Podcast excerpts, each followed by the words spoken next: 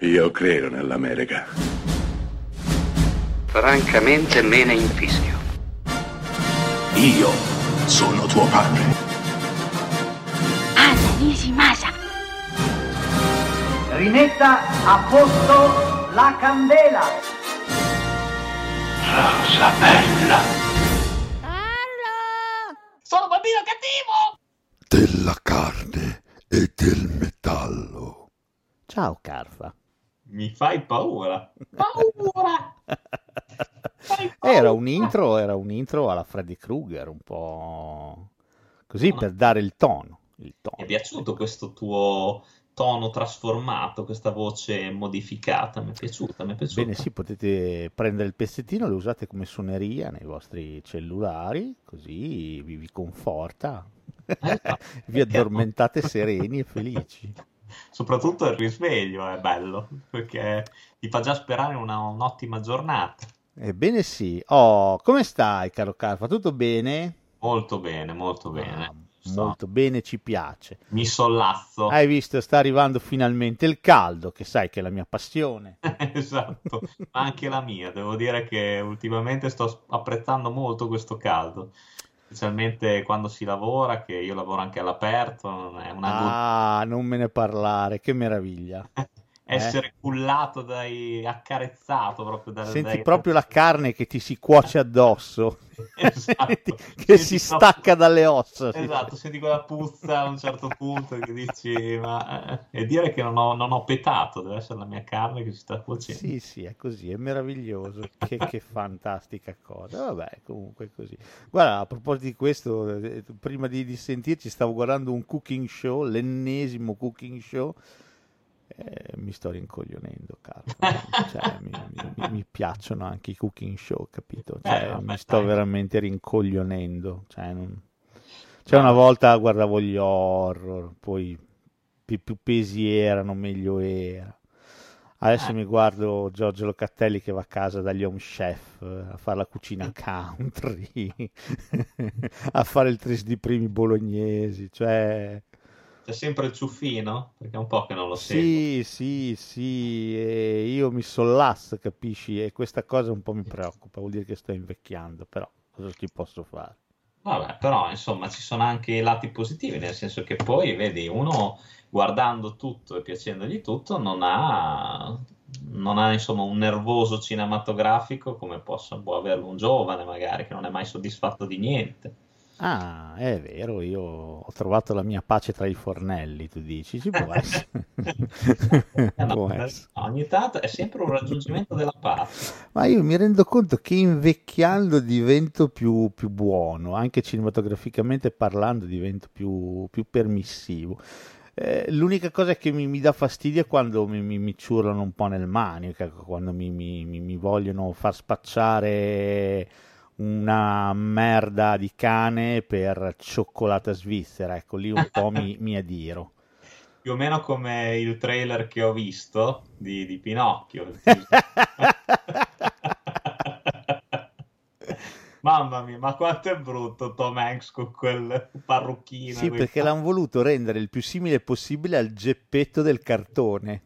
Fa Quindi è imbarazzante. È inguardabile, a parte la CGI che fa cagare a spruzzo. Sì, sì, no, è imbarazzante, è veramente imbarazzante. però. Io spero che migliorino perché, ma non credo, ne dubito. Dici, ti aspetti un'operazione come, come quella di Ugly Sonic?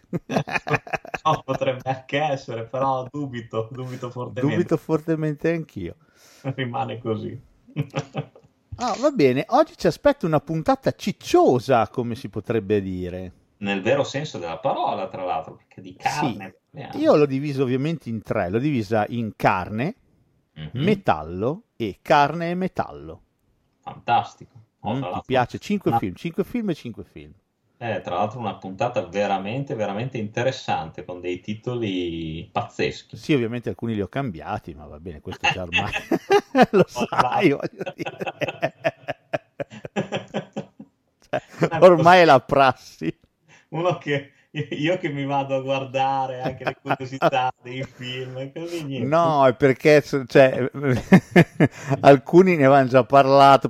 Alla fine penso di aver tirato fuori dei film di cui praticamente non abbiamo mai parlato. Quindi, insomma, così bene, diventa dai. una puntata più interessante per, per, per, tutti. Ecco. Sì, sì, sì, sì, almeno potete recuperare un botto di roba. Poi in realtà è solo un paio di titoli, niente di, non ho fatto grandi cambiamenti. Non ti ah, preoccupare. È vero, è vero, c'è stato di peggio certe volte. Cioè, per esempio ho eliminato Carpenter, eh scusami Cronenberg ho eliminato.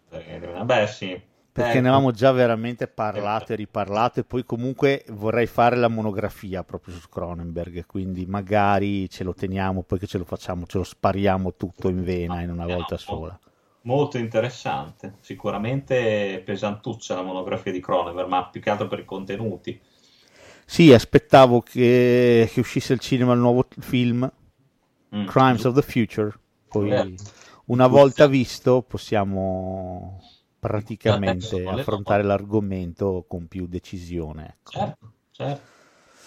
Va bene, partiamo. Allora, di cosa parliamo oggi? Allora, eh, eh carne e metallo vi dirà poco. Ah, fondamentalmente parliamo di fantascienza intanto. Mm-hmm. Eh, da un lato parleremo di invasioni aliene, quindi microorganismi cicciosi fatti di ciccia che eh, si accicciano spesso e volentieri nella ciccia umana. Mi piace tutto questo cicciare. Eh sì, è tutto un cicciardo.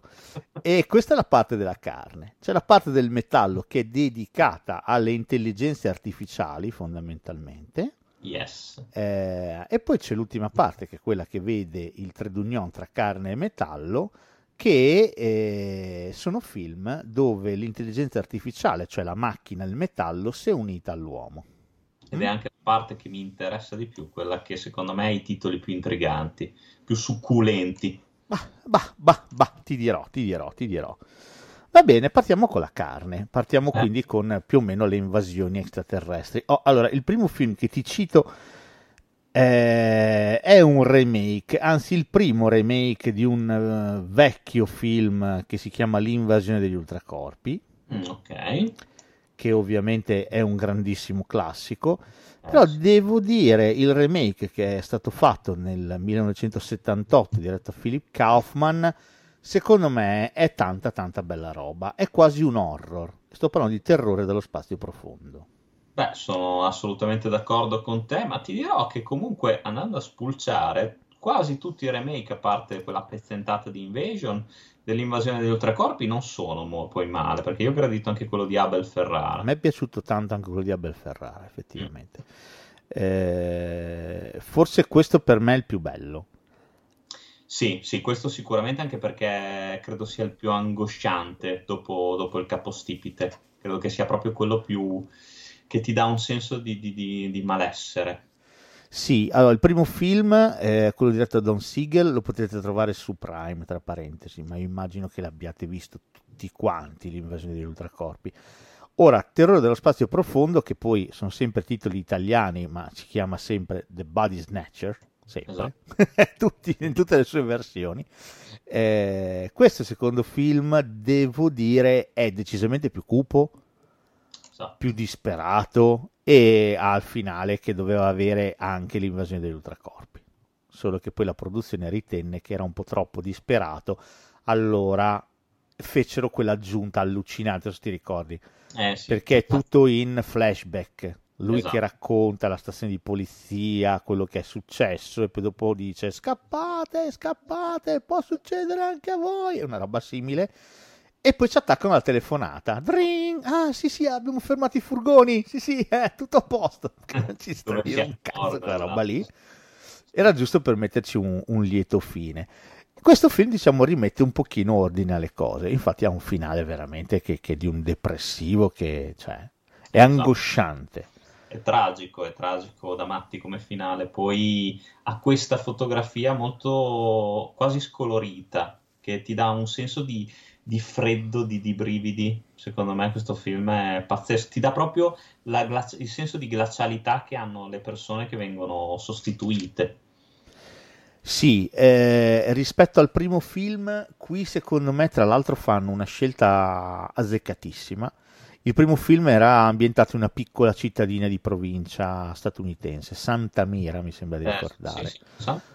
E qui invece ci spostiamo a San Francisco, quindi l'ottica cambia completamente, milioni di persone, tutto quanto cambia. Devo dire il, eh, lo spazio che regala Kaufman alla pellicola, sia a livello di inquadrature, eh, eh, regala molta più angoscia allo spettatore Eh, perché ti ci immedesimi molto. Era più difficile immedesimarsi nel vecchio film in bianco e nero, eh, in quanto raccontava magari una realtà che comunque era un po' più distante da noi. Questo invece, che racconta una metropoli, come un po' tutte le città stanno diventando alla fine, vabbè, magari non grandi come San Francisco, però comunque piene di gente, piene di persone che si muovono, che lavorano, che prendono l'auto, prendono la metropolitana, il treno, quello che volete voi, è molto più angosciante.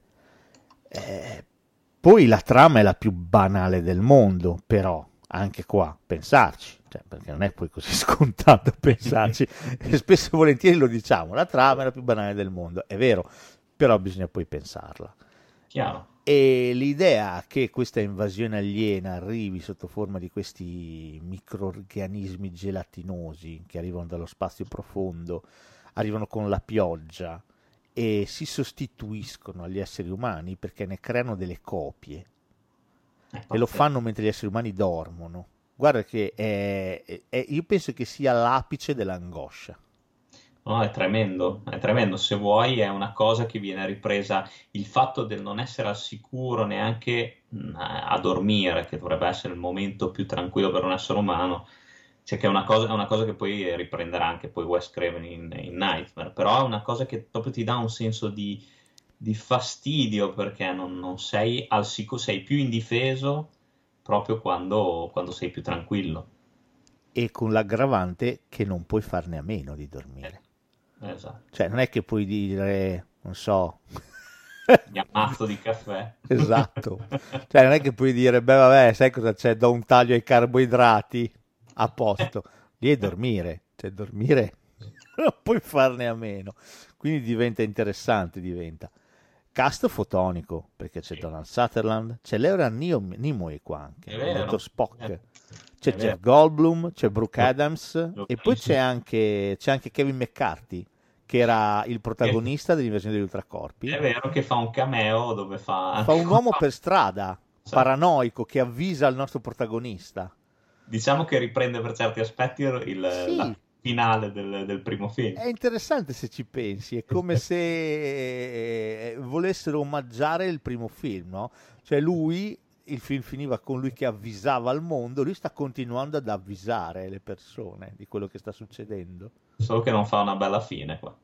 No, qui purtroppo no. Però insomma, devo dire, questo film per me è tantissima roba. Per me è uno dei film di fantascienza più, più belli di questo periodo. Poi siamo negli anni 70, la fantascienza qui non ha bisogno di cullare nessuno, di coccolare nessuno, ma è bella, vigliacca, come piace a noi.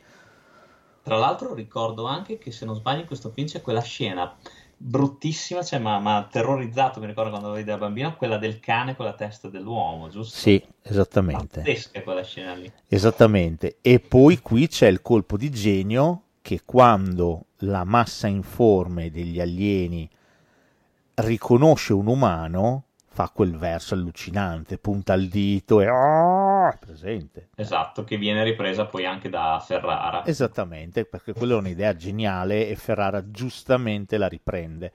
Devo dire, devo dire tanta roba sto film per me, Sì, tantissima sì, roba.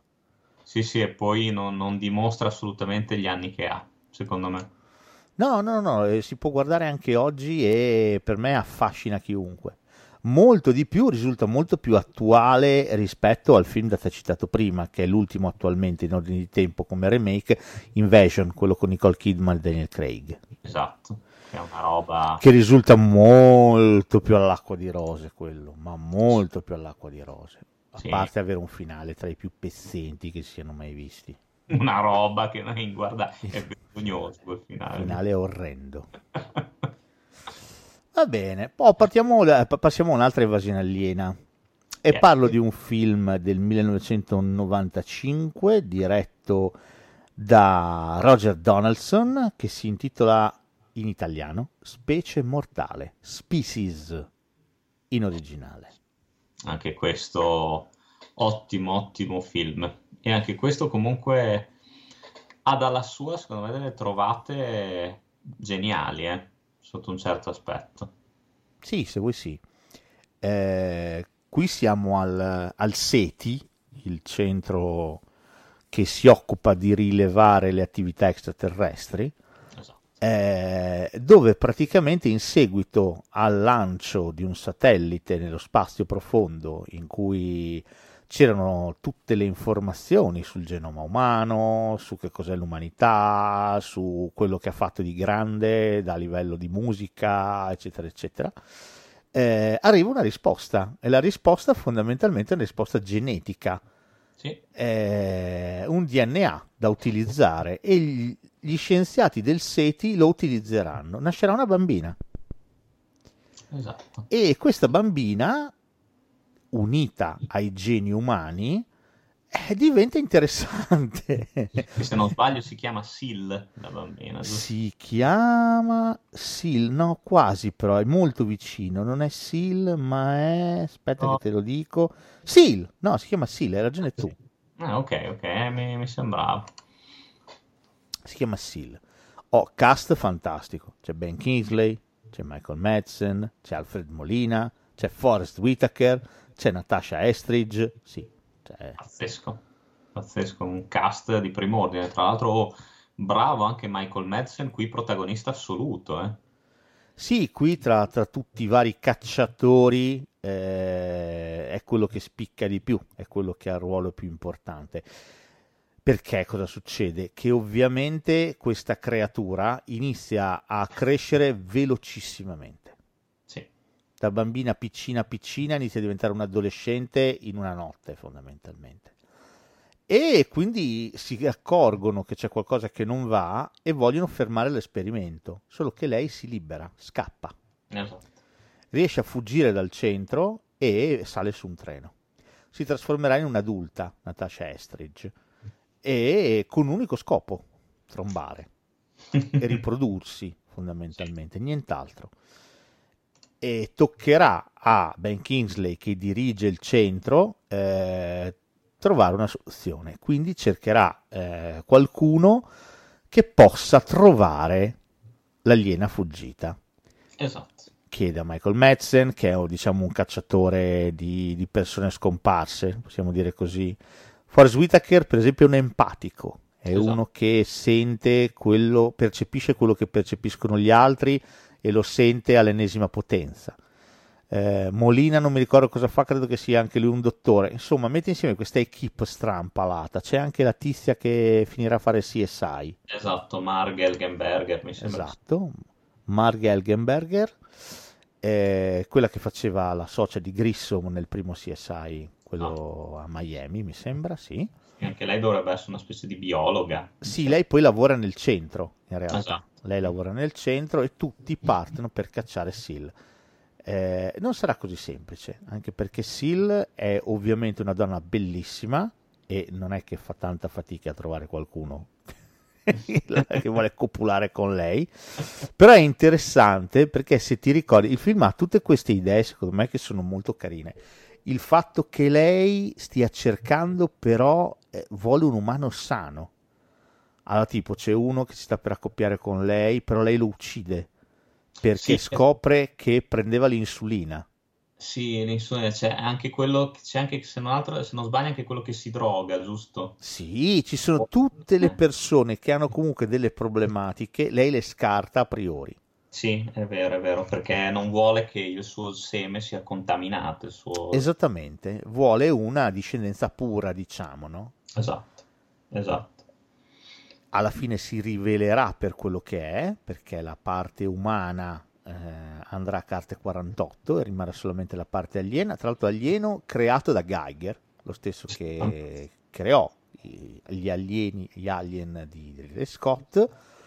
Devo dire, e non è male sto film qua, non è male. No, no, no, è vero, poi ha le sue scene di, di- di sangue quando lei fa secchi i pretendenti, diciamo così, che non sono mica fatte male. Sì, sì, eh, tra l'altro seccherà anche uno del, del gruppo, Esatto. dell'equipe. Devo dire che questo film è forte. Ha avuto ben tre seguiti, direi, tre sicuro. Fino a Species 4 ci siamo arrivati, Sì, sì. che ho provato anche a vederli. Il 2 si sfanghicchia ancora, anche perché c'è ancora lei e Michael Madsen. Ok, perché Mm. sì, perché poi sì, il primo diciamo senza spoilerare, ma dava, dava il là per un seguito, eh. Sì, il finale dava un là per un seguito. Il 2 ancora si sfanghicchia, come film di serie B, diciamo, è ancora interessante. Mantiene grande parte del cast, Madsen, la, Eh, la Helgenberger e anche Natasha Estridge. Questi tre li mantiene. Quindi devo dire non è un film così pezzente. Gli altri due, francamente, sono robaccia. Sono Mm. veramente robaccia fatta per un video. Quindi sono abbastanza brutti. Invece questo che andò al cinema, e orgogliosamente io lo vidi al cinema. Anch'io, anch'io, sì. Devo dire, devo dire, per me ancora oggi resta un film comunque abbastanza interessante, non una cosa che dici "Eh, che film di fantascienza che ho visto, però devo dire c'è l'azione, eh, c'è la fantascienza, è abbastanza teso, è anche un po' splatter, devo dire, non è male sto film qua. C'è, c'è la Enstridge che è una bella ragazzola, Sicuramente. quindi perché no? Sicuramente che qui fa la sua porca figura, ma veramente porca figura. Devo dire, no, no, bello, bello sto film. Mm, Sì, sì, sì, vabbè, veramente. Va bene, prossima invasione aliena. Prossima invasione aliena, ci sto. Oh, il prossimo è un film, eh, a mio avviso, adorabile. Potrebbe essere un sequel dell'invasione degli ultracorpi, fondamentalmente, però Ok. ovviamente leggermente diverso.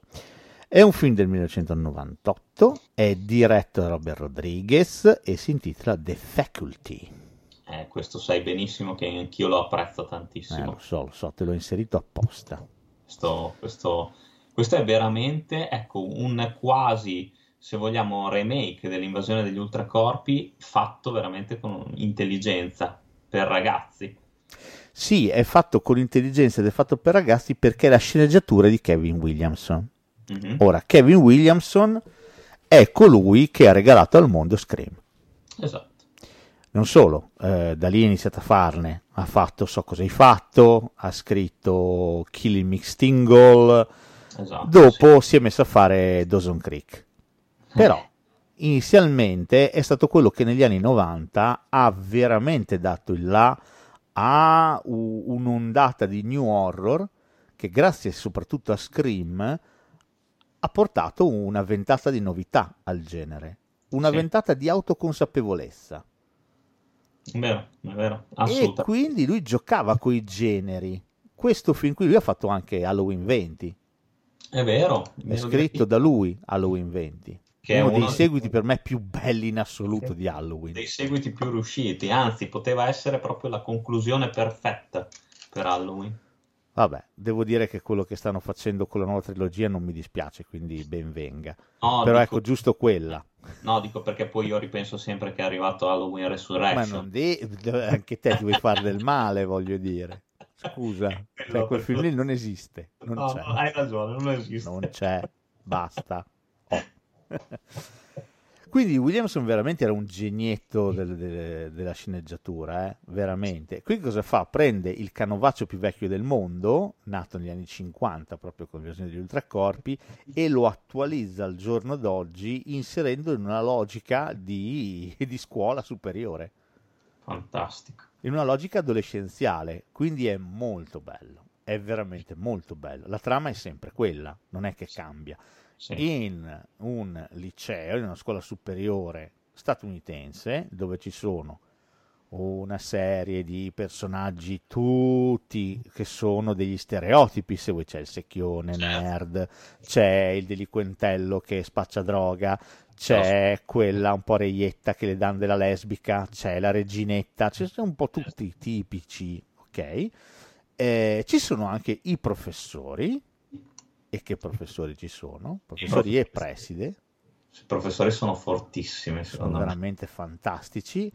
eh, arrivano degli alieni, arrivano di nuovo dei microorganismi che sono legati all'acqua, anzi una cosa bellissima, perché questi cosi qui hanno bisogno di acqua per vivere. Esatto. Quindi tu vedi da un certo punto in poi del film che inizia a arrivare dei gran boccioni d'acqua della gran gente che gira con dei boccioni d'acqua. È bellissimo perché vedi il tizio che arriva col cariolo e consegna i boccioni, vedi il camion arrivare pieno di boccioni e tu sta cosa inizi a capire che c'è qualcosa che non va. È molto carino sto film. Sì, è vero.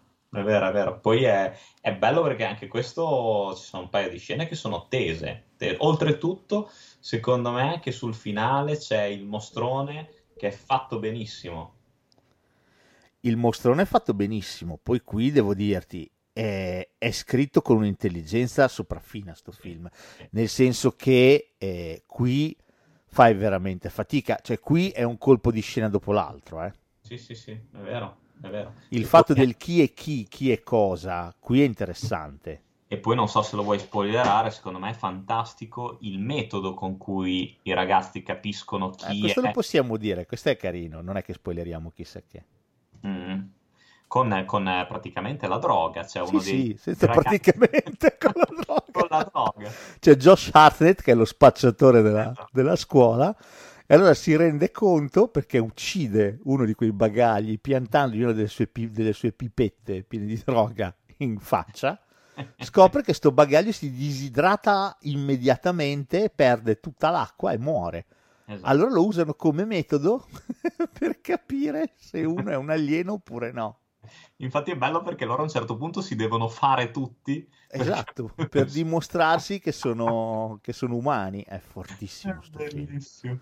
Sì, sì, sì. Poi, poi comunque è bello. Guarda, ti dirò, non mi ha dato neanche fastidio il finale, che molti l'hanno criticato perché va molto a tarallucci e vino. No, Beh, ci sta, ci sta ci in questo sta. caso. Mi sarebbe dispiaciuto il contrario, dico la verità. Anche Anche perché qui i protagonisti sono veramente simpatici. Sì, Cioè, ti affezioni immediatamente. Questa è una grande caratteristica della scrittura di Williamson. Williamson scrive i personaggi talmente bene, a parte forse non so cosa hai fatto, che ti affezioni immediatamente a loro. La stessa cosa vale per Scream. eh. Gli Scream che ha fatto, cioè il trittico eh, Neve Campbell, eh, Kearney Cox e Linus è pazzesco. Cioè ti, ti appassioni immediatamente a loro. sì, sì, sì. Ti stanno Sono meravigliosi, sono. E poi, come dicevamo prima, qua sono simpatici anche i professori, anche se comunque alcuni si trasformano. Che poi c'è, c'è chi c'è Piper Laurie, addirittura che fa la preside. Ah, ma qui c'è, c'è un cast della Madonna, c'è Piper Rob- Lori, c'è c'è Frank Robert Patrick. Jensen, Esatto, c'è Robert Patrick che fa il coach. c'è Robert Patrick che fa il- c'è John Stewart che fa uno dei professori, quello di scienze. John Stewart finirà a fare uno degli, degli late show eh, statunitensi più belli e intelligenti che siano mai stati fatti. John Stewart qui fa l'attore. C'è Salma Hayek. C'è Salmaia che fa l'infermiera. Tra gli studenti c'è Elijah Wood, che è protagonista, ma anche qui è carino perché inizialmente non è lui il protagonista, lo diventerà da metà film in poi. Esatto, all'inizio sembra che sia Josh Hartnett. però- Esattamente, c'è Josh Hartnett che fa lo, sta- lo spacciatore, c'è quella che andrà a fare, non mi ricordo il nome dell'attrice, quella che andrà a fare la sorella di Toretto in Esatto. Fast and Furious. E poi c'è anche quell'altra attrice, secondo me, brava, che fa appunto la borderline. Non mi ricordo proprio Sì, come si chiama. sì, certo. Eh, non mi ricordo lei come si chiama. Per Clea me è. Clea Duval. Clea Duval, sì, è vero, è vero. È lei. Che ritroveremo più avanti. La ritroveremo, non ti dico. La Oh. ritroveremo. È uno dei film che ho sostituito eh, nell'ultima ora. Però questo è veramente spassosissimo. Ecco, mh, andiamo su de- denoleggiando perché questo non lo trovate neanche se volete. No, questo no. Io orgogliosamente, anch'io ho il DVD qua della Cecchi Gore. Eh, anch'io, quindi facciamo denoleggiando. Esatto, sì, sì, Se sì. volete vederlo, io e Carfa, via, ve lo, ve lo- lo No. diamo da vedere. Questo Questo vale- vale veramente la pena, eh. Anche perché poi è uno dei migliori di Rodriguez, al di là di tutto. Eh, sì, è un Rodriguez strano, nel senso che Rodriguez non sembra un film suo. Sì, una- però è una bella incursione. Eh, No, assolutamente, però non sembra un film suo. Rodriguez è un po' più schizzoide di solito, Sì, è vero. è più riconoscibile per tante cose, per alcuni manierismi che però lo sono diventati col tempo, nel senso che sono sue cifre stilistiche che ritrovi in tanti suoi film. Qui francamente non sembra quasi un suo film, però probabilmente è la scrittura di Williamson che di nuovo eh, tiene sul film. Quindi Sì. devo dire che questo è veramente forte. Poi Questo c'è sì. verso il finale quando veramente non ti puoi più fidare di nessuno, il film diventa veramente fortissimo, fortissimo. E poi ha un finale che comunque non è scontato anche. No, no, assolutamente. Ah, veramente bellissimo sto film. A me piace da impazzire The Faculty. Sì, sì. Poi Ah, eh. gran colonna sonora anche, mi ricordo. Sì, mi ricordo che comincia con gli Offsprings. Esatto, fini- e, e termina, mi sembra, con eh, gli Oasis. Non mi ricordo con cosa finisce, però devo dire questo vale davvero la pena. Sì. Questo è un film quasi sconosciuto, non lo conosce nessuno, però vale la pena vederlo perché è interessante mescolare gli ultracorpi con l'adolescenza. È Eh molto interessante, quindi ce ne vorrebbero di più di esperimenti di questo tipo. Magari. Va bene, prossima invasione. Ho questa è un'invasione dal- da un lato parecchio disgustosa, Mhm. dall'altro anche, come posso dire, un po', un po' patetica. Ti dispiace anche. Sto parlando di un film del 2006, Sì. è diretto e scritto da James Gunn Eh, già capito. e si intitola Slither. Mamma mia, Cioè, questo. sottotitolo italiano Una fame da paura. Ma siete seri? Sembra un film su Canavacciuolo. Dai, È vero. film su Masterchef, finalmente, Ma al po- cinema. Questo è un film bellissimo. Eh, vabbè, sì, questo, questo è un capolavoro quasi del genere, secondo me. Questo è veramente molto bello. Abbiamo il, il solito Michael Rooker, Sì, che, che attore feticcio di Gunn. Attore feticcio di James Gunn, qui praticamente protagonista assoluto insieme a Nathan Fillion, però diciamo lui è quello che rimane più impresso, ecco. Sì, sì, devo dire di sì. C'è Elizabeth Banks. Eh, Esatto. Questo è veramente un gran film, questo è bellissimo. E c'è anche quell'altro attore che a me piace tantissimo, che è Greg Henry, che fa... C'è Greg Henry, sì. Anche lui c'è sempre nei film di James Gunn. Eh, questo è veramente molto molto bello.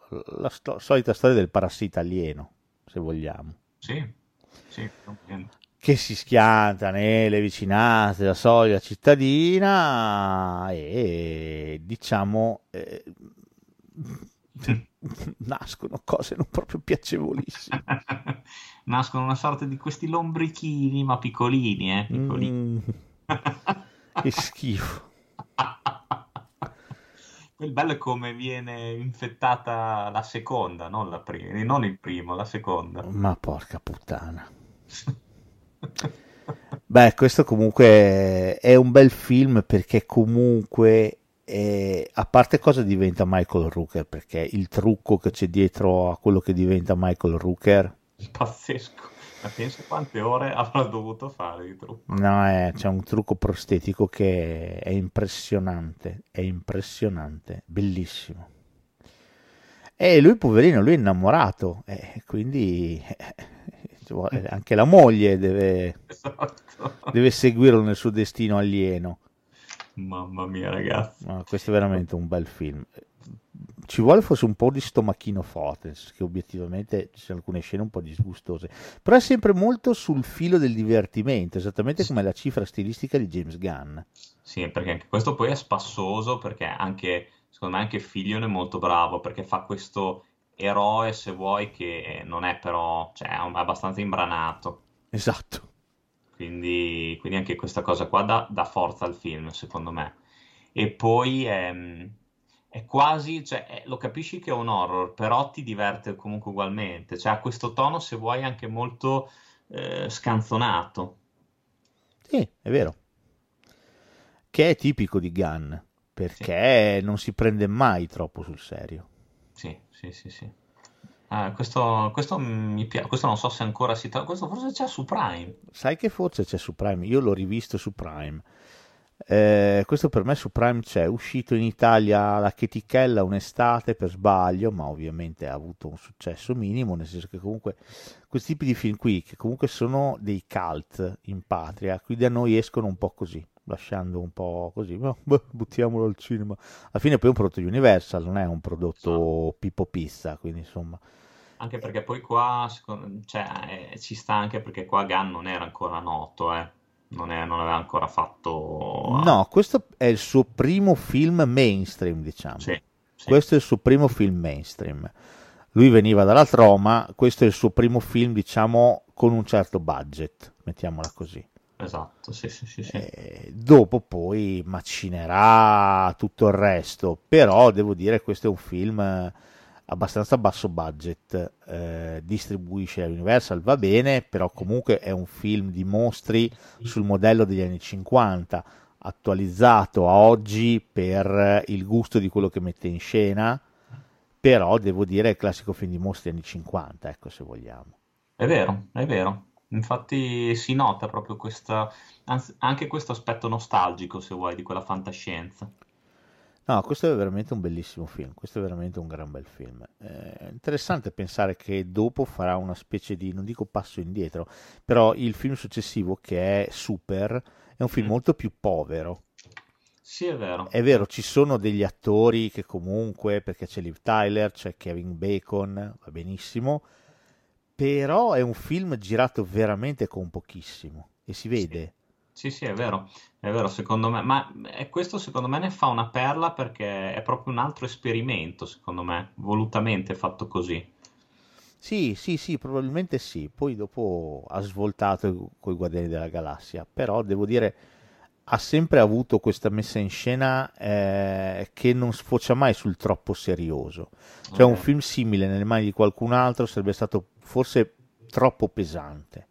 Invece lui riesce a alleggerire anche le cose più, più becere possibili, perché lui veramente diventa una roba disgustosa da guardare, però lo inzeppa di quel sapiente umorismo che lui va a disseminare di qua e di là, che ti rende molto più piacevole la visione. È verissimo. E poi sai cosa mi piace anche del suo cinema? Che lui predilige sempre degli attori che non sono comunque famosissimi, se vuoi. A parte adesso Kevin Bacon, ma anche in Slither, Michael Rooker lo conoscono poi soltanto gli affezionati, all'epoca poi ancora di più. C'è Nathan Fillion che è diventato poi famoso per Castle, Elizabeth Banks, per... anche lei non è che sia famosissima. E No, questo no. secondo me è bello perché te li fa ancora di più sentire tuoi. Sì, no, sono, sono d'accordissimo, sono assolutamente d'accordo. Eh, l'idea di usare poi Michael Rooker per me è fantastica, perché per me Michael Rooker è un attore Sì. che è sempre stato sottoutilizzato. Ha fatto un miliardo di film, ma un miliardo di film, però Sì. contemporaneamente eh, è stato sempre eh, poco riconosciuto per il valore che in realtà aveva. Quindi, insomma, Sì, sì, è paradossale se pensi che la gente se lo ricorda soltanto per Yundu, fondamentalmente. no? Sì, se vuoi sì, e invece ha fatto dei film, ma poi ah, tra l'altro anche con ruoli importanti, perché per esempio in, non so, mi viene in mente Cliffhanger, faceva Sì. comunque un ruolo importante, mi viene in mente il film quello tratto da Stephen King, La metà oscura, aveva comunque un ruolo molto importante. Se ci pensi anche a JFK, JFK, Henry, Pioggia di Sangue, non ne parliamo neanche, lì Sì. era protagonista assoluto, però era forse un film un po' più da prendere con le pinze. sì, sì. però devo dire anche perché lui poi avendo questo volto particolarissimo Sì, eh, si ricordava molto bene però sì ha sempre avuto una carriera un po' ai lati sempre Eh beh. un po' eh? Sì, sì, sì, non sono d'accordo. Più da caratterista, sì però sì è quella figura che non ti dimentichi, secondo me. Cioè, quella- quel viso che hai detto bene tu, è proprio ti colpisce da subito.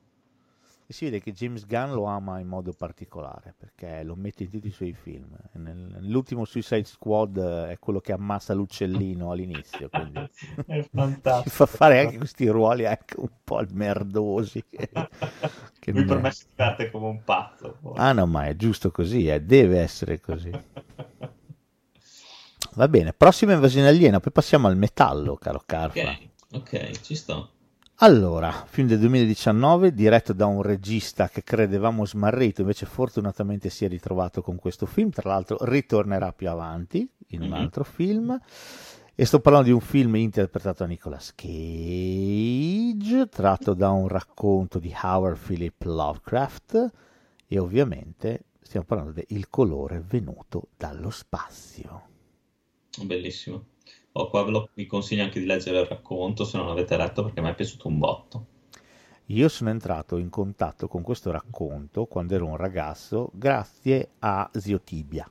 Mhm. C'era il fumetto, fecero la storia a fumetti in uno dei libri di Zio Tibia, c'è il colore venuto dallo spazio.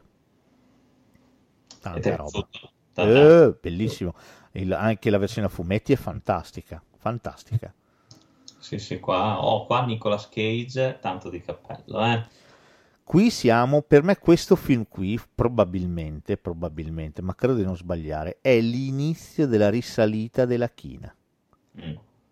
E poi tra l'altro, ecco, diciamo questo, che secondo me tanto è il personaggio adatto a lui, perché è sempre esasperato, eh, anche in questo film, però si sposa perfettamente con il tono della storia. Certo, certamente. quindi anche un personaggio che ha fa le facce, sbarra gli occhi come Nicolas Cage, qua ci sta alla perfezione. No, qui è perfetto, è stralunato, ma è perfetto. Sì, sì, sì, sì. Eh, io non, non so perché questo film è, tra l'altro, è abbastanza odiato. C'è un sacco di gente, se tu leggi un po', che lo, lo- lo liquida come immondizia. E invece lo trovo veramente spettacolare. Fuori di testa quanto basta, è veramente spettacolare. E poi tra l'altro ci sono anche qua dei trucchi pazzeschi, ci sono un paio di scene che sono veramente spaventose. Ma porca puttana, La metamorfosi della moglie che è una roba ma porca puttana. Sì, sì, Che lei è Jolly Richardson. esatto, esatto.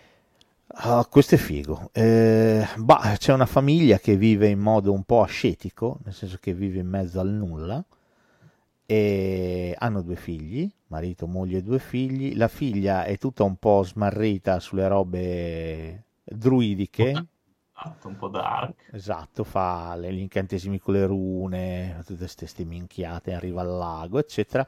Tant'è che il film inizia con lei che è lì in riva al lago, che sta facendo un rito, e arriva un tizio che la percula, ma va bene. E cosa capita? Un bel dì, eh, un, ehm, un meteorite cade nel loro giardino. Sì, Perfetto, il meteorite viene praticamente assorbito dalla Terra esatto. e scompare. Loro si sono accorti della cosa, eh, chiamano, eh, però il meteorite non c'è più, amen. Se non che il meteorite ovviamente finisce nella falda acquifera e tutto quanto intorno alla fattoria inizia a cambiare.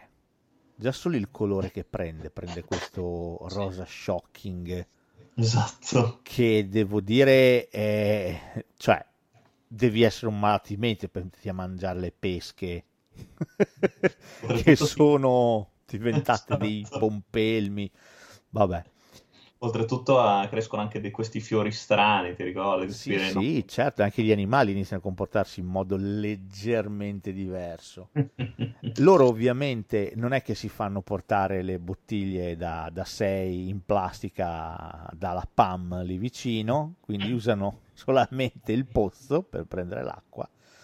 E un po' di sbrocco inizia ad arrivare in famiglia, mettiamola così. Esatto. Il, fi- il fratello è fantastico, che, che-. che già faceva un po' uso di droga di suo. Poi praticamente inizia, c'è sempre questa cosa dell'hai dato da mangiare agli animali, perché loro hanno i lama, ti ricordi? Esatto. Non c'hanno le mucche, c'hanno i lama. Sali lama, sì.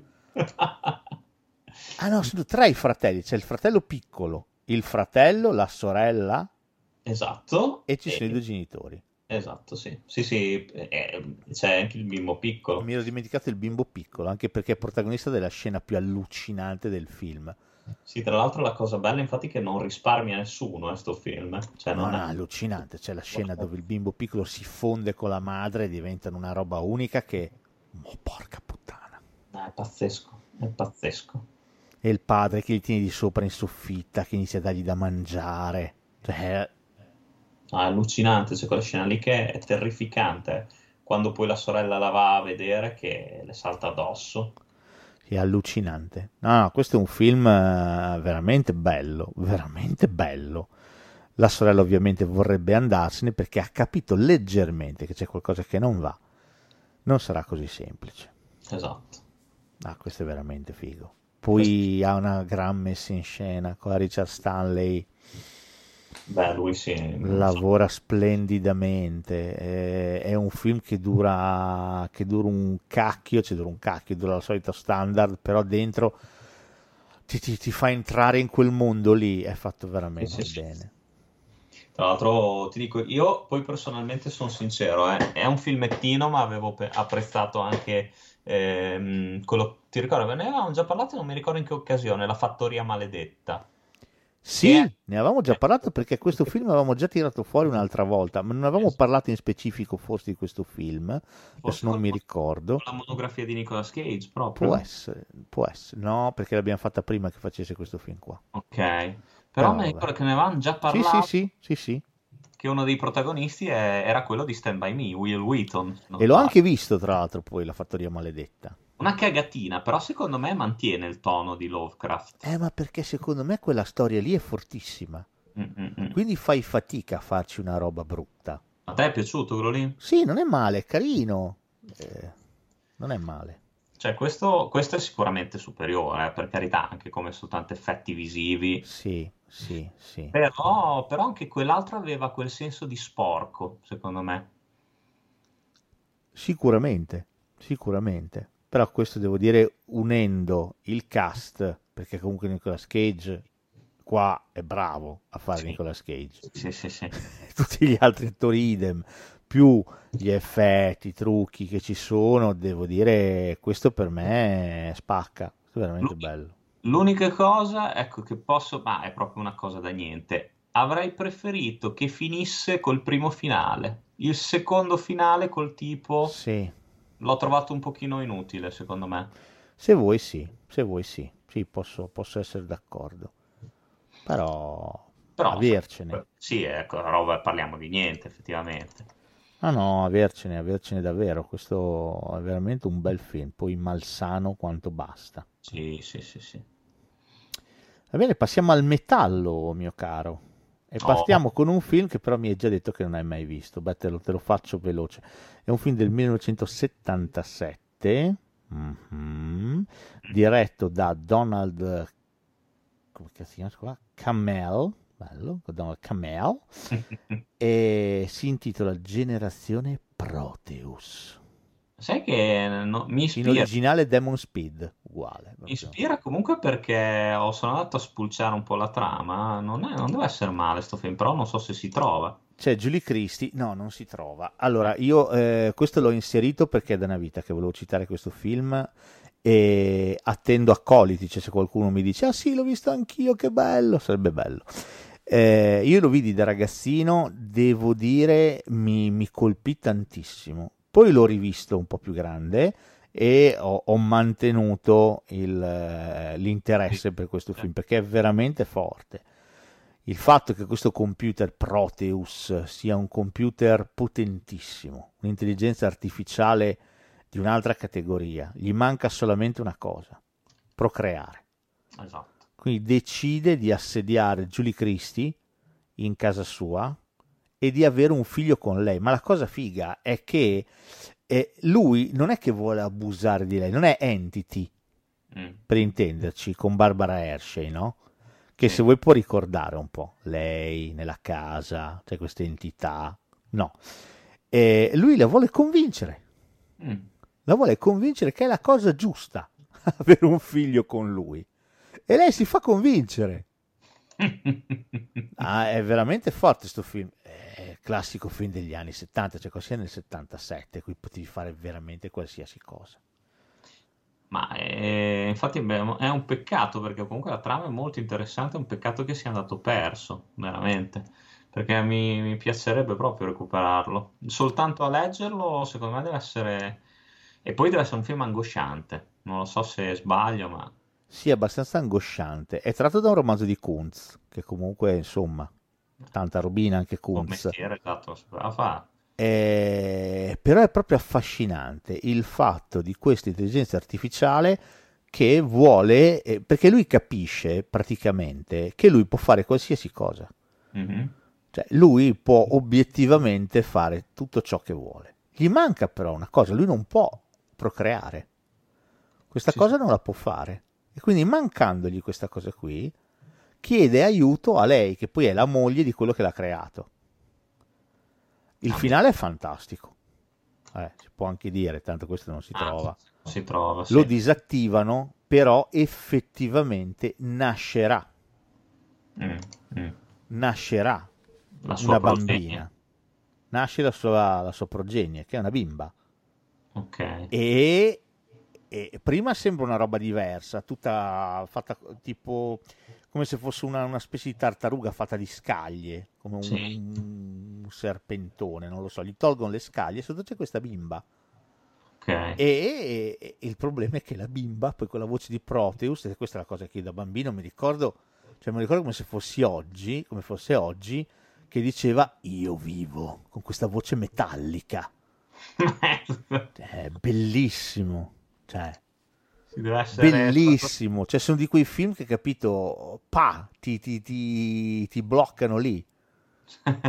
Eh, me l'immagino, poi eh, se l'avevi visto da bambino deve essere stata anche abbastanza tosta come... Ma sì, perché poi non c'è niente, lo rividi da più grande, non c'era niente, però devo dire da bambino mi impressionò tanto questa Ah, sì, eh? bimba, questo nascituro, già grandino, non proprio neonato, un po' più grandino, che diceva io vivo, io vivo, con la voce di Proteus, merda. Veramente bello. No, se vi capita questo, se lo, se lo trovate, eh, perché no? Chissà, magari qualche passo lo, lo- lo pubblica su YouTube. Prima o poi queste cose capitano, come col meraviglioso Yeti gigante del XX secolo. esatto, speriamo. Quindi insomma. potrete vedere Proteus, generazione Proteus in, in italiano. Però veramente un film molto molto intelligente che secondo me poi bu- butta le basi tutta una serie di riflessioni sulle intelligenze artificiali che sono venute anche dopo. Devo dire bello. E l'unica cosa è che quando lo rividi è un attimino funestato dalla classica lentezza dei film anni 70 Mm. quindi forse per il pubblico di oggi potrebbe risultare un piattino un pochino indigesto, un po' stoppaccioso. Eh sì, mi immagino. Cioè, comunque- se uno è abituato alla fantascienza di oggi, questo qui è un po' più, devi masticare un po' di più per mandare giù il boccone. Ecco. Ma sai che l- questa cosa qua, adesso passo proprio di palla in frasca, ma si, ah, si collega con dei, di quei, dei film di quegli anni. È una cosa che ho notato anche quando ho rivisto da- recentemente La corsa più pazza d'America, Sì. che io me la ricordavo talmente, eh, cioè sempre action, sempre con dei- delle gran corse. Invece, Sempre rutilante. eh. invece di, cors- di momenti di corsa ce ne sono veramente pochi. Sì, sì, Però- ce ne sono pochissimi. Però ti dico, a me prend- ha preso lo stesso perché è un film che sviluppa in, in una maniera pazzesca, bellissima i personaggi, cosa che altri film del genere non fanno. Sì, sì, sì, sì, sì, sì, Poi assolutamente. è vero, è vero, cioè il ritmo ti rendi conto che era molto più lento. È, è strana questa cosa qua, che tu te li ricordi molto più veloci per quei- quando li avevi visti da ragazzino, invece visti adesso, confrontati ai film, ai film di, di- di oggi, sono, sono lentissimi. C'è da dire che eh, la corsa più pazza d'America, i momenti lenti, è giusto che siano lenti quando c'è Farah Fawcett, perché più stiamo su Farah Fawcett, più il film aumenta i voti, Beh, anche su Adrien Barbeau allora però, eh. ma meno, secondo me meno. Cioè, ci sono un- due o tre scene con Farah Fawcett che, cioè, Comunque sì, è una cosa Cioè. che ho notato. eh, no, vabbè, cioè, farà cioè. Poi c'è Dom DeLuise, va bene. C'è Bat Reynolds, C'è Roger Moore, c'è Sammy Davis Jr., c'è Dean Martin, c'è Di Mari che fanno i preti, sono fantastici che fanno i preti, loro due sono meravigliosi. Ah, ma anche lo sceicco. Anche lo sceicco, ma anche cosa, de- devo dire anche Roger Moore che fa se stesso, che Sì. fa 007 non è male. Bellissimo. Non è assolutamente male. E poi c'è Dom DeLuise che fa, fa questa scheggia impazzita, che fa Capitan Chaos, che insomma, vabbè, fantastico. Poi c'è il dottore che c'hanno a bordo nell'ambulanza. Il dottore che è bellissimo, che salta sempre fuori quando si vede il jingle. Ta-da! Cioè, è un film che obiettivamente di idee ne ha tante, però, però è giusto che vada lento quando c'è Farah Fawcett. Perché c'è la scena del bar, Farah Fawcett, che Ah. quando si conoscono loro due. Vabbè, andiamo avanti. Andiamo pure avanti. Va bene, prossimo, prossimo metallo, altro metallo. Stiamo parlando di un film diretto e scritto nel 1973, quindi siamo sempre negli anni 70, da un grandissimo che ci manca tanto, che si chiamava Michael Crichton, Eh, e sto parlando del mondo dei robot. porca vacca sto film. Che, che- Westworld in originale, ci hanno fatto anche la serie TV. Ve Sì, lo dico, stato. ma guardatevi il film, porca mignota, guardate il film. Tra l'altro, ti dico la verità, eh, film di cui ho apprezzato anche il seguito, anche se è molto molto inferiore all'originale. Però anche il secondo, secondo me, sempre tra l'altro con sceneggiatura di Michael Crichton, se non vado errato. Eh, oddio, non mi ricordo se è scritto da lui. Comunque si chiama Future World, Esatto. il, il seguito. Comunque, vabbè, il primo è un capolavoro. Cioè, Secondo il me è primo è bellissimo. capolavoro. Già solo l'idea, cioè l'idea. Perché Michael Crichton, guarda, Michael Crichton per me è uno degli scrittori più allucinanti che ci siano mai stati. E non voglio dire che non è stato riconosciuto perché non è vero, cioè è stato riconosciuto da morire. Sì. Però adesso che è morto, più o meno non se ne parla più. Non è uno di quegli scrittori che continua a essere sulla bocca comunque di tutti ogni tanto che salta fuori. Ce lo siamo un po' dimenticato, l'abbiamo un po' messo sotto il tappeto ed è un peccato. Perché a parte che hanno adattato qualsiasi cosa che lui abbia scritto, qualsiasi. Qualsiasi. Congo, Sfera, Jurassic Park, cioè qualsiasi cosa. Rivelazioni, qualsiasi cosa che ha scritto. Sollevante, qualsiasi cosa Sì. che ha scritto è diventato un film. Anche sollevante era suo, è vero, è vero. Qualsiasi cosa che lui abbia scritto è diventato un film. Quasi. Gli ultimi due libri no.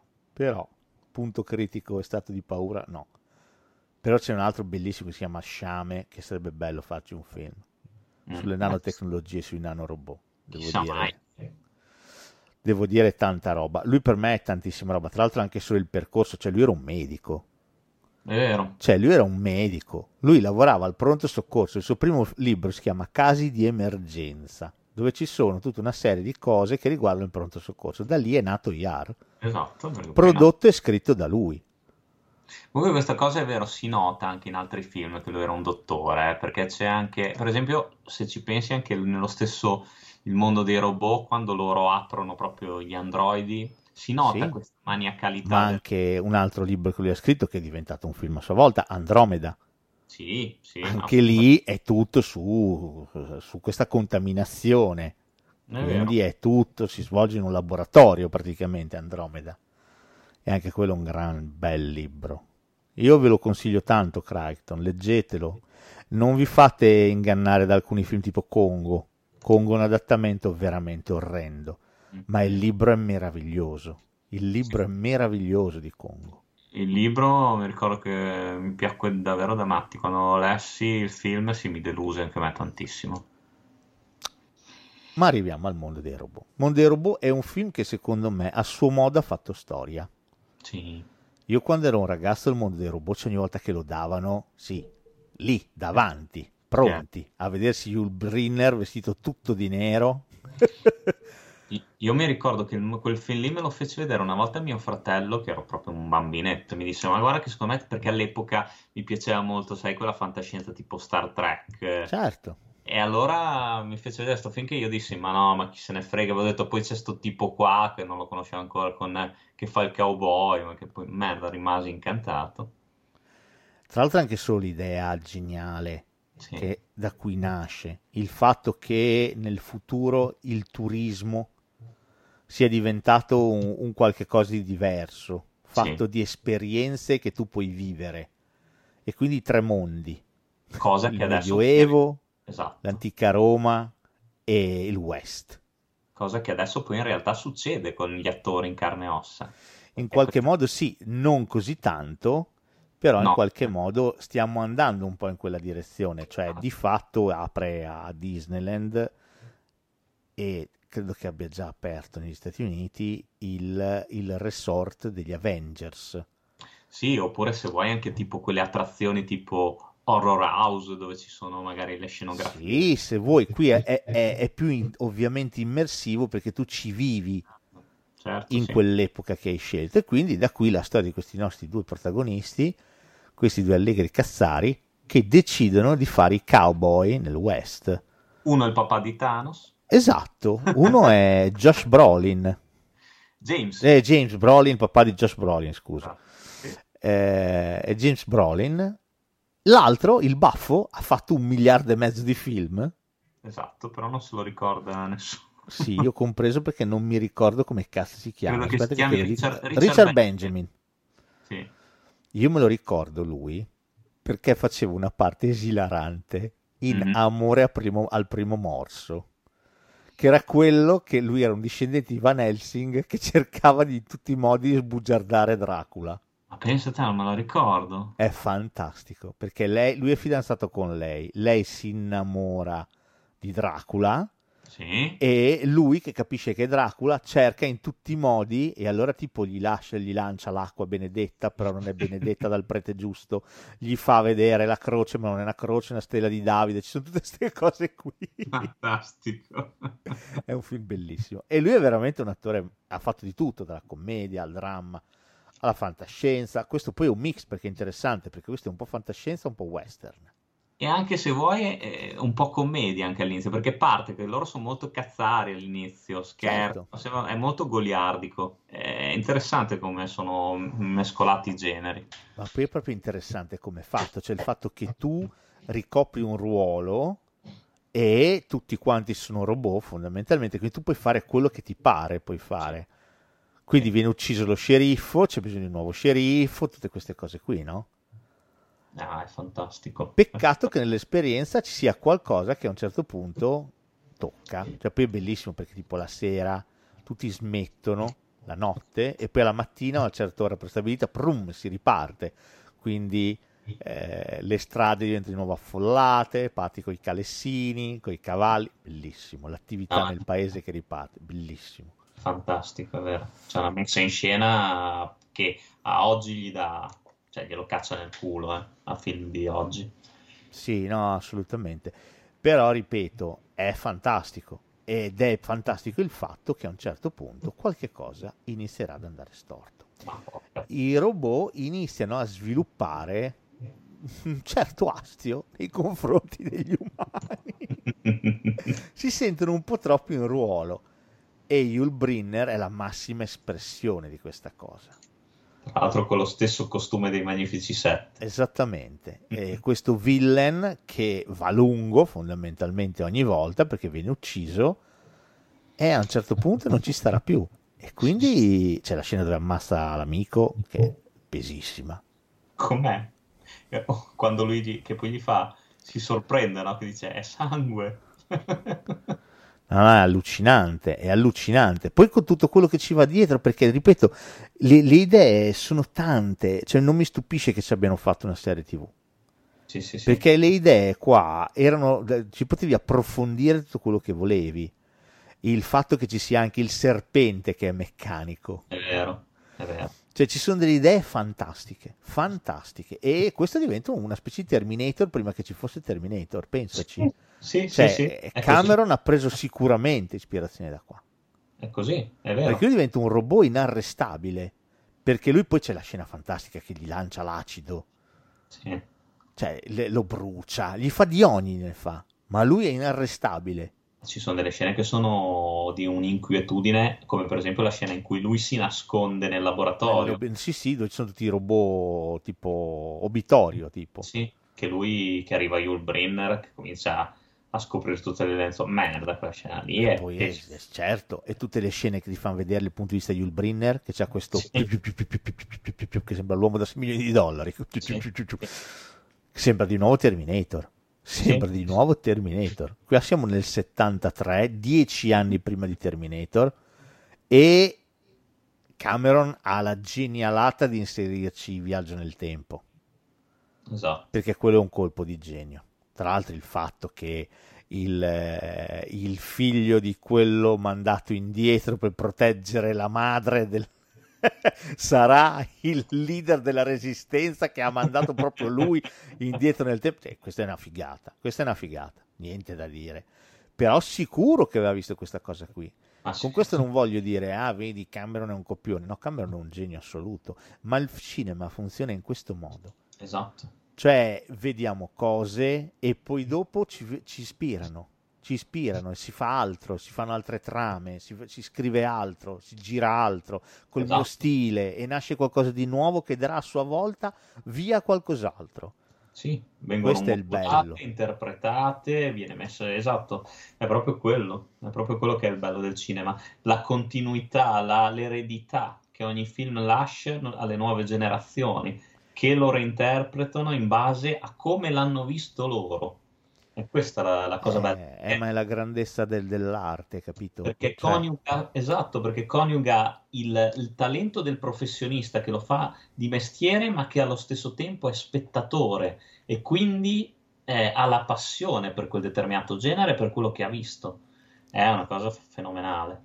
Certo, è, è così, è così. È come se, cazzo ne so, Mozart andasse a rompere i coglioni a Keith Jarrett dicendo "Oh, che cazzo fai? Oh, eh, vedi che mi hai copiato. Cioè, voglio dire, sempre arte è, le note quelle sono, prima di fare il jazz devi conoscere le basi. Una volta che hai conosciuto le basi, dopo le puoi stravolgere, puoi fare quel cazzo che ti pare. Poi puoi fare il bossa nova, puoi fare quel cazzo che vuoi.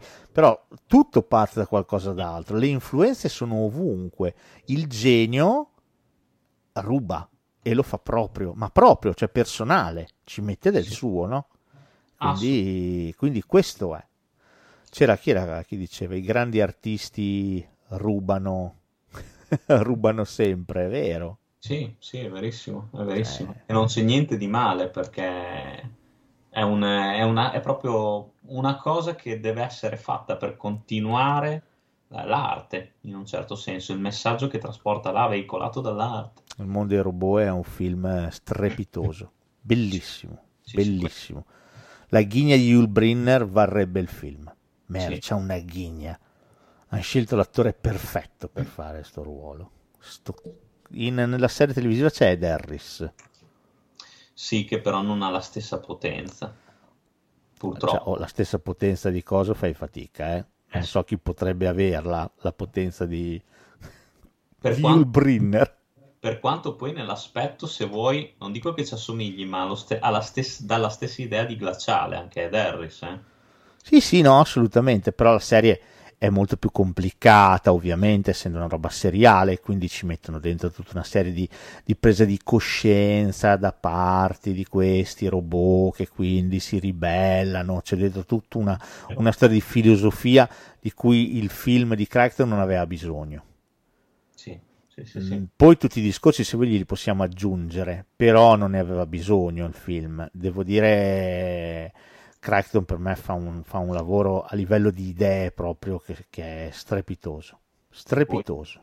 E poi secondo me una, una roba importantissima del film è qua la quasi totale assenza di colonna sonora, che ti dà ancora più Sì, sì. di, di, di spaesamento, di, di essere continuamente braccato. Cioè, non so se, se ti ricordi, alla fine quando c'è lui che eh, Yul Brynner comincia a inseguire Benjamin, Sì. riesce- eh, che c'è sempre questo, questa sorta di ticchettio, in- cioè la colonna sonora è assente, c'è sempre quest- questa sorta di ticchettio tipo tu, tu, tu, che sembra quasi una, una sorta di calcolo robotico proprio Sì, interno. sì, è vero, è verissimo. È, è una cosa angosciante, secondo me.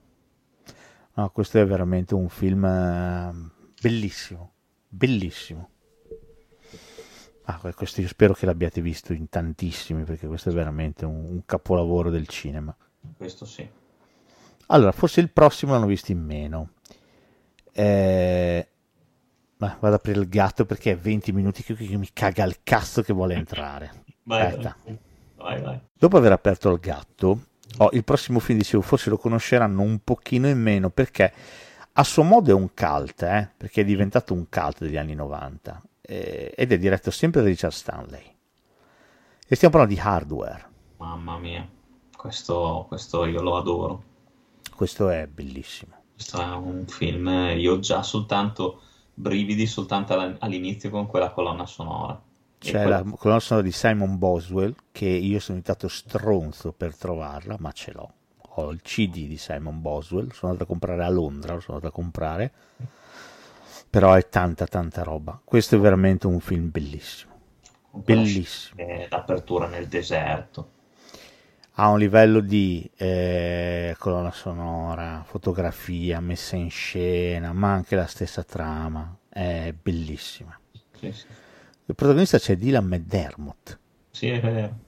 che farà tanti altri film successivamente, mai più così a fuoco, secondo me.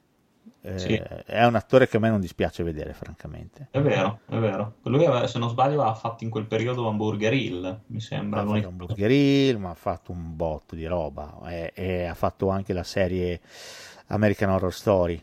Sì, poi se non sbaglio era il partner di Clint Eastwood in- nel centro del mirino. mi Bravissimo, sì, era proprio lui. Ha fatto un sacco di film lui. E devo dire, io lo vedo sempre con piacere sullo schermo. Non è un attore che mi dispiaccia, anche perché ha sempre avuto una carriera abbastanza di nicchia. Non ha mai svoltato, non ha mai fatto il film che dici ah, miliardi di dollari. Tra l'altro, lui c'è anche lui si è buttato sulle serie dopo American Horror Story.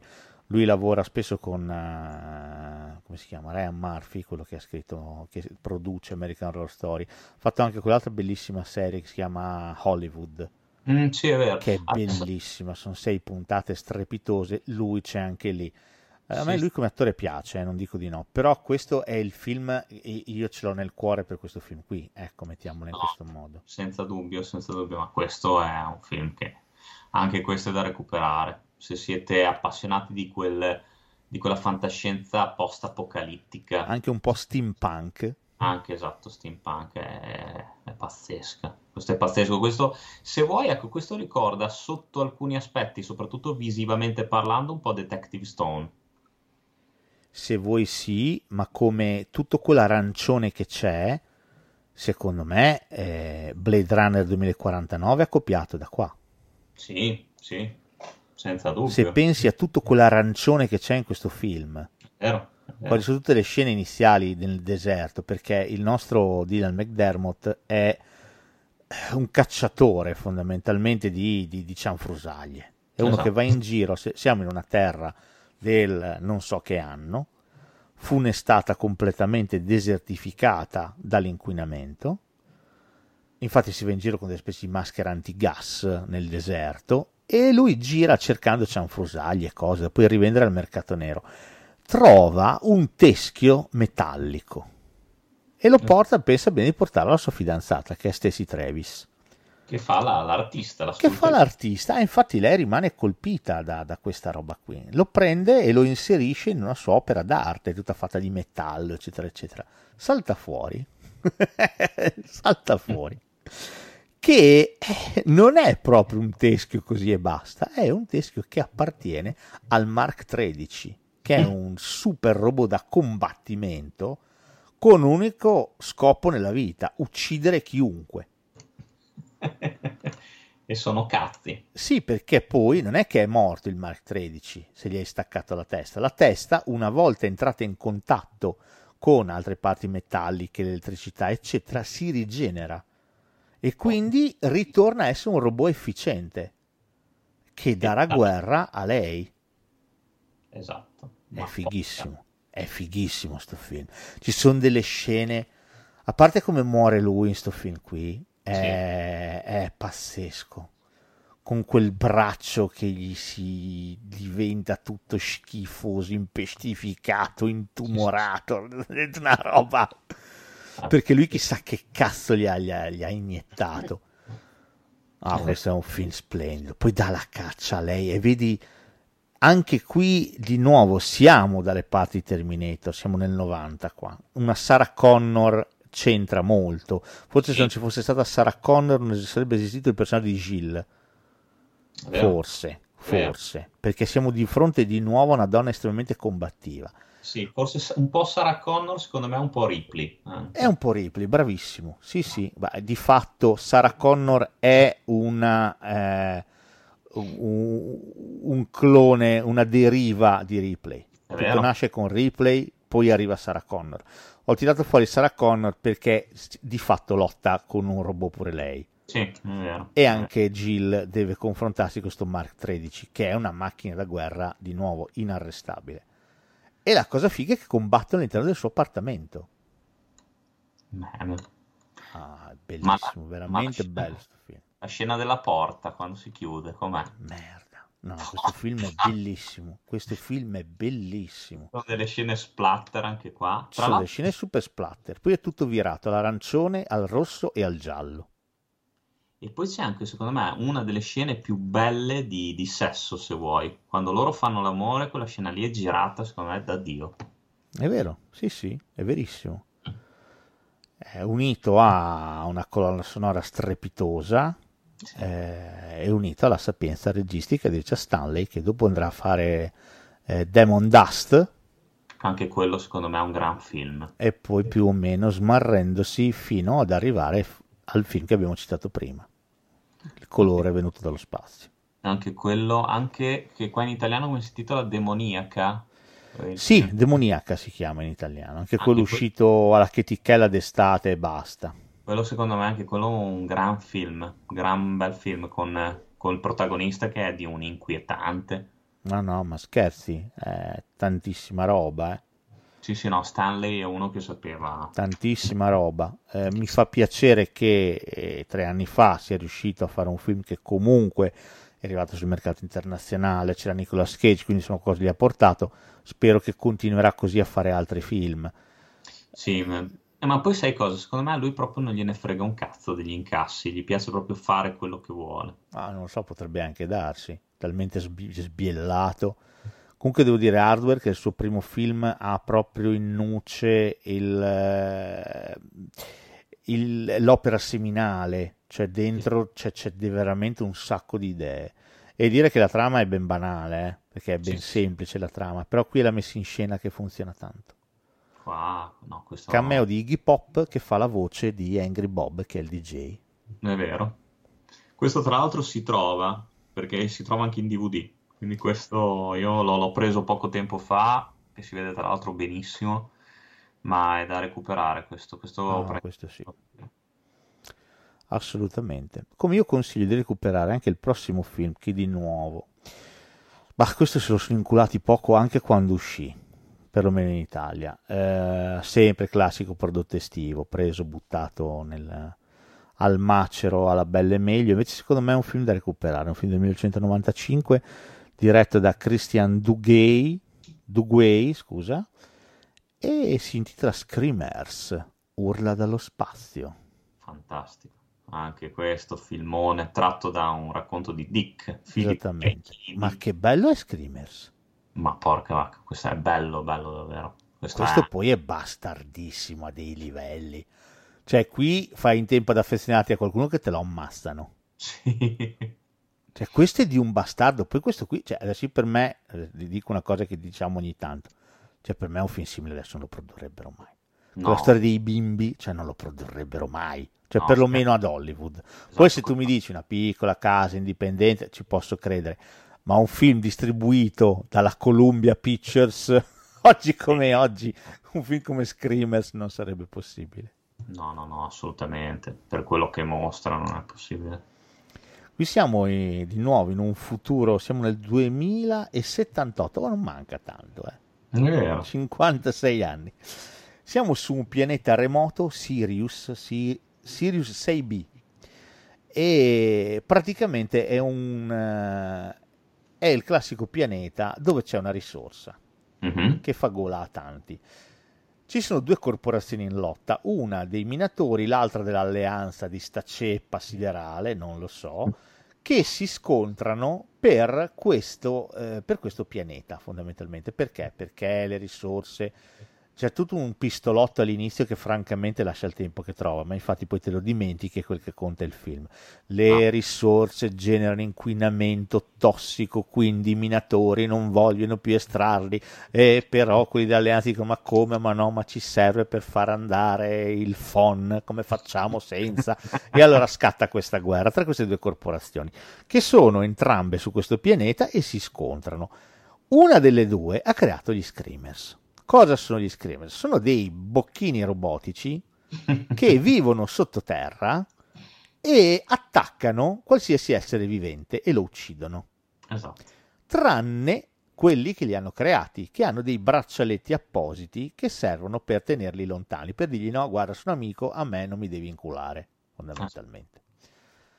In questo contesto, che cosa succede? Che un bel D arriva al comando di quelli che hanno creato gli screamers, che credo che siano i minatori. Sì.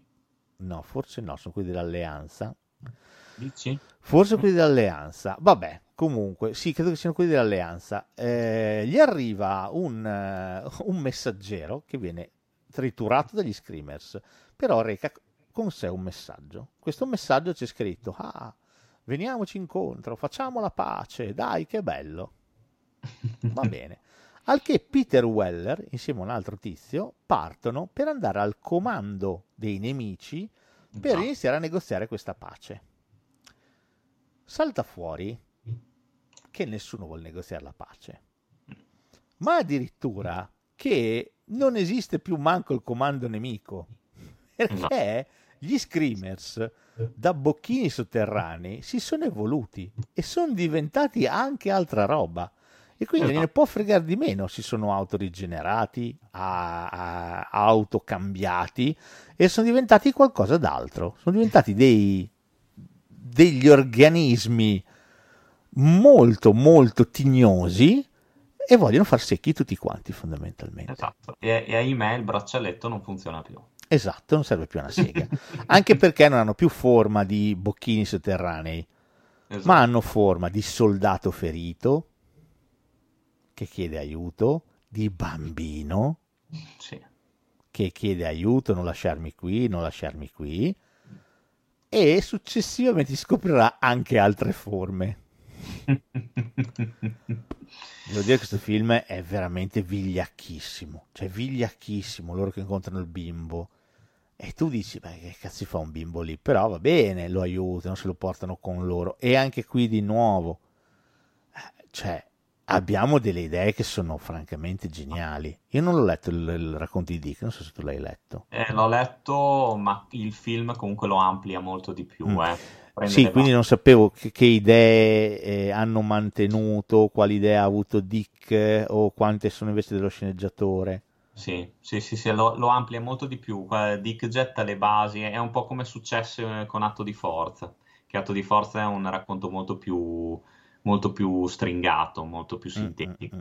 Ma immagino anche perché questo film qui comunque volere volare, lo sceneggiatore è Dan O'Bannon, sì, non è che stiamo parlando di Sì. Cippolippone. Dan O'Bannon è quello che ha scritto Alien, per esempio, giusto per buttare un Sì, titolo giusto lì. buttare, esatto. Eh, quindi devo dire, devo dire, si sente, cioè questo film qui è veramente fighissimo.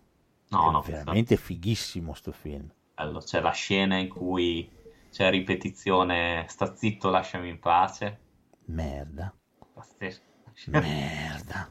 Non, non- non me lo dire, non me lo dire, Non te lo dico, non però me lo, di- non me lo devi dire. è un gran film. Questo è veramente gran- questo è un gran film. Tra l'altro, sai perché poi è un gran film? Perché questo qui, al di là di due o tre trucchetti che ci sono, eccetera, ma questo si vede che è un film comunque povero. Sì. Non hanno speso chissà che, e lo vedi dalle ambientazioni, che sembra girata a casa mia. Cioè, Sì, poi sembra, sembra- esatto, è vero. No, ma sembra sempre poi lo stesso ambiente. Esatto, Sembra- sembra veramente girato in un cast di, di casa deserta, vanno in cantina a un certo punto. E questo però è pieno zeppo di idee. Il fatto che ci siano questi bambini robotici che ti chiedono aiuto, che non è male. No, E poi ripeto, questo è un bastardo. Sì, sì, Questo è merda. Cioè, ogni personaggio ha la merda dentro. Cioè, è veramente, veramente da guardare. Cioè, è scritto veramente bene. Questo per me Dan O'Bannon gli tirava il culo in questo periodo qua. Ha scritto una sceneggiatura che non ha un briciolo di speranza. sì, sì, sì, è vero. Poi qua attori bravissimi, secondo me, tutti bravi. No, no, assolutamente. Poi c'è la scena dove Peter Weller, perché poi è figo, perché lui, c'è quella, questo lo possiamo dire, non è che stiamo parlando di chissà che. Eh, lui col soldato vanno verso il eh, quartiere generale nemico, trovano Sì. il bambino, se lo portano dietro. Appena arrivano al quartiere generale nemico, la prima cosa che fanno, seccano il bambino. È vero. E tu dici, ma come? Poi scopri che non era un bambino, ma era uno screamer Sì. che era, sta- era evoluto, eccetera. La cosa figa è dopo quando Peter Weller vuole parlare col suo amico nel comando suo. Sì, E gli dice, ah, tutto bene? E lui dice, sì, sì, tutto bene, è successa una cosa strana, però eh, niente di grave, un nuovo arrivo. E tu dici, cazzo, sai che è arrivato un bambino anche di là. E Beh. infatti quando loro arrivano, che lui gli parla per, eh, per radio e Sì. gli dice, sono Don Giovanni, ti ricordi? Perché lui Sì, ascoltava il Don Giovanni di. Mozart. Ah. E lui dice: Sì, sì, vieni avanti, vieni avanti. Minchia. E si apre la porta e sono tutti i bimbi. Cioè, pesantissimo, pesantissimo. No, veramente bello sto film. E poi ripeto: niente è come sembra. Veramente niente è come sembra. Non ci sono amici. Non... È veramente figo sto film. Veramente un film di fantascienza di lusso. Bellissimo, ma era poi quando c'erano, vedi, non c'erano le- gli effetti speciali, non c'erano i soldi, non c'erano delle idee, c'è poco da fare. C'erano delle idee, c'era una sceneggiatura, c'era una scrittura in questi film che, che levati proprio di culo. Tra l'altro, questo film qui ha il lato estremamente positivo, essendo poi probabilmente che era povero. Mhm. eh, di utilizzare gli effetti che utilizza non sono effetti digitali, che all'epoca, qua siamo nel 95, c'erano i primi esperimenti al computer, Sì. che però se li rivedi adesso, oh, oh, oh, oh, cioè è una roba di un caccioso che la metà basterebbe, no? Sì. Pensa solo a quella vaccata del tagliaerbe. Madonna. Va bene, ok, giusto per citare il- la, la punta di un iceberg di merda. E quindi questo evidentemente non c'aveva i soldi per fare gli effetti al computer, quindi usa ancora gli effetti tradizionali. Sì. Questo lo rende ancora oggi un prodotto molto più attuale di film in cui sono stati spesi molti più soldi rispetto a questo. Verissimo. Così, è così. E insomma, no, Screamers è è un gran film. Sono d'accordo. guardatelo cercatelo questo si trova se no c'è sempre Denoleggiando che vi aspetta non c'è problema Oh, vengo all'ultimo film del- della, della sezione metallo oh, questo l'ho inserito solamente perché effettivamente di sto film non abbiamo mai parlato ed effettivamente questo film eh, forse ha ragione eh, non, non ha torto ma forse ha ragione finisce nei dimenticabili Cioè, perché è un film che obiettivamente io ho il DVD, ma non si incula più nessuno da anni. Sto parlando di un film del 1999. È diretto da Joseph Rusnak. È interpretato da una serie di, di personaggi. C'è Craig Blerco, c'è anche Armin Müller-Stahl e c'è Ah. anche Vincent D'Onofrio. Ho capito, ho capito cosa dici. Ho capito, il tredicesimo piano. Ma ne sai troppo a tronchi, basta. Sei troppo bravo. Il tredicesimo piano. È bellissimo quel film. È molto carino, vero sto film? Per me, a me è piaciuto, a me è piaciuto un bel po'. No, c'era un periodo che io ero in fissa, avevo comprato il DVD, lo guardavo a ripetizione. Visto tra l'altro per caso, per puro caso proprio. Ma Ah, questo è, è per me è molto intelligente come film. Di nuovo siamo nell'ambito dell'intelligenza artificiale. Sì. Questo è veramente forte. Qui c'è, abbiamo tre piani temporali differenti. esatto. perché abbiamo una realtà virtuale, tutto si gioca sulla realtà virtuale, però a differenza di film come per esempio il già citato Tagliaerbe, in cui la realtà virtuale te la facevano vedere in modo veramente orrendo e pezzente, eh, qui è interessante perché qui la protagonista è la Los Angeles del 1937. Cioè l'idea estremamente avveniristica per l'epoca era quella che questo programmatore aveva creato questa realtà artificiale che era una sorta di realtà aumentata, cioè tu attraverso un avatar vivevi una realtà differente, un'epoca differente, cioè la Los Angeles del 37. Quindi l'ambientazione è tutta old style. Sì. Poi c'è Los Angeles degli anni 90, siamo nel 99, ma attenzione perché c'è una terza ambientazione temporale che sarà poi quella definitiva, mettiamola così. C'è un crimine da risolvere, quindi in un certo senso è anche un noir, Ma sì, ha molto il sapore del noir.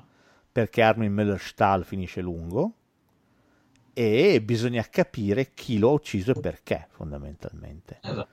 Devo dire che questo film per me non è, non è affatto banale.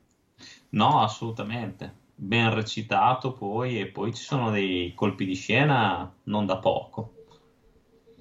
Sì, sono d'accordo. Per me è molto, è molto valido questo film qua, Non so perché, effettivamente hai ragione, non so perché si sia perso completamente. ma completamente, eh, questo proprio completamente. Sì, sì, sì.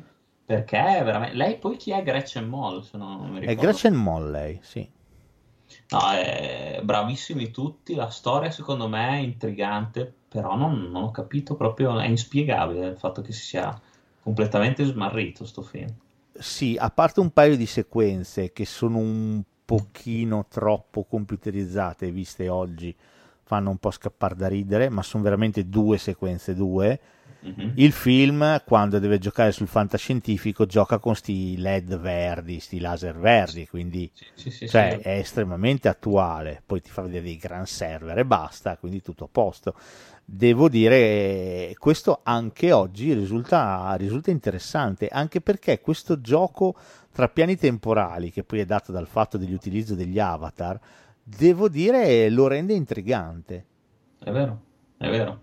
E già anche questa cosa qua era molto più avanti, perché poi Avatar quanto, quando arriverà nel, di No, dieci- però sai, il concetto di avatar esisteva già Sì. prima che arrivasse il film con i puffi nello spazio. Eh, quindi il concetto di Avatar era, anzi addirittura c'era un, un periodo in cui c'era quella realtà virtuale in cui tutti avevano un avatar e facevano cose, non mi ricordo come si Sì, è chiamava. vero, è vero, adesso mi ricordo. Non mi ricordo come si chiamava, ma in tanti c'erano caduti dentro in sta roba qui. Tantissimi usavano gli avatar per fare, andare, brigare, quindi eh, perché no? Però devo dire che questo film qui ha per me l'idea geniale di utilizzare non eh, a tutti i costi il futuro, ma di nuovo ci troviamo di fronte a un prodotto che probabilmente non è costato miliardi, ma era consapevole dei propri limiti e quindi gioca con quello che ha.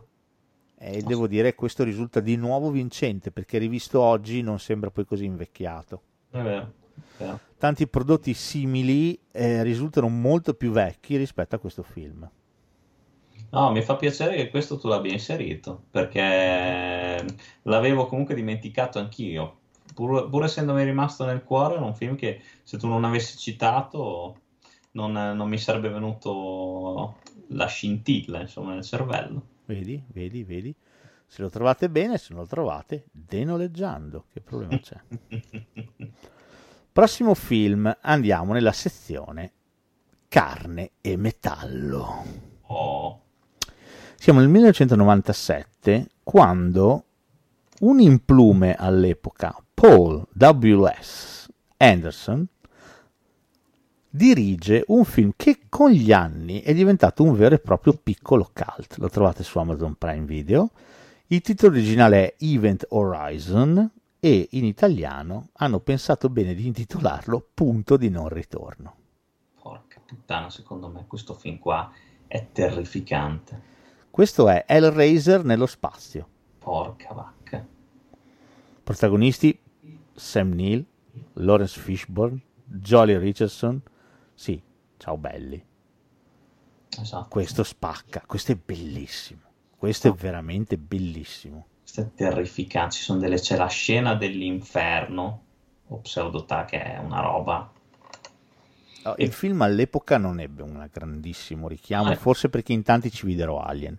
È vero. è Il vero. fatto che una astronave riceve una richiesta d'aiuto da parte di un'altra astronave e allora si va in soccorso. Quello che trovano è la Event Horizon, un'astronave che è completamente sparita da sette anni.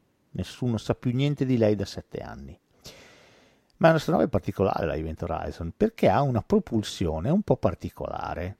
Cioè all'interno ha un, un motore, una roba che ha creato Sam Neill eh, che fondamentalmente crea un buco nero Esatto. e la nave si muove in qualsiasi punto dello spazio e del tempo utilizzando il buco nero che viene creato da questo generatore, che già il generatore è inquietante, perché la camera è inquietante, questi spuncioni metallici che ci sono, e poi sono questi tre anelli che girano tutti e tre insieme, hanno questo nucleo, questa palla che gira pure lei, è allucinante, è, è già inquietante quello. Vero. Vanno a bordo, c'è più nessuno, La- la- l'equipaggio non c'è. Solo che iniziano già immediatamente le stranezze, perché già uno di quelli che è lì a bordo, Orsacchiotto, ricordi? Il Sì. personaggio di Orsacchiotto, e, e vede attivarsi questo motore e quindi il nucleo farsi liquido e lui finisce dall'altra parte e quando tornerà indietro non sarà più lo stesso perché entra in coma fondamentalmente. Esatto.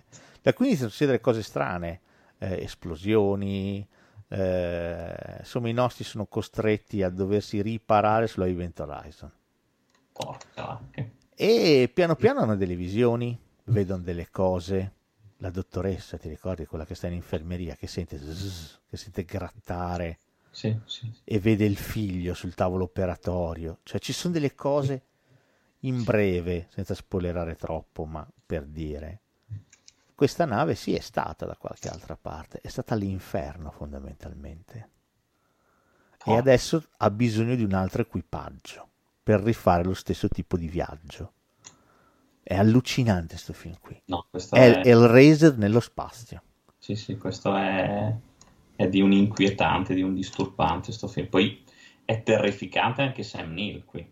Ma qui Sam Neill ti fa cagare in mano. A parte che c'è la scena che lui c'ha il flashback, c'è la visione con la Sì. moglie che si è tagliata le vene, Ah, merda. che poi è senza occhi. Cioè ci sono delle cose. Ci sono delle cose in sto film che... Merda. Cioè perché tu non te lo aspetti? Perché dovrebbe essere un film di fantascienza. E diventa un horror, ma non un horror come Alien. Alien ha la famosa scena di John Hurt, va bene. Questo è veramente a un certo punto in poi è un accumularsi. C'è, c'è la scena dove c'è. Come si chiama l'attore? Eh, boh, non mi ricordo. Quale dici? Uno- è quello che fa il medico, che viene sventrato e appeso. Ah, ho capito. È... No, Eh, non mi non mi ricordo il nome dell'attore, attore inglese che ha fatto anche lui un sacco di film. Sì, vado, vado a vedere perché non me lo ricordo. porca puttana. Eh, eh. Cioè, Jason Isaacs. Esatto, che lo sventra e lo appende.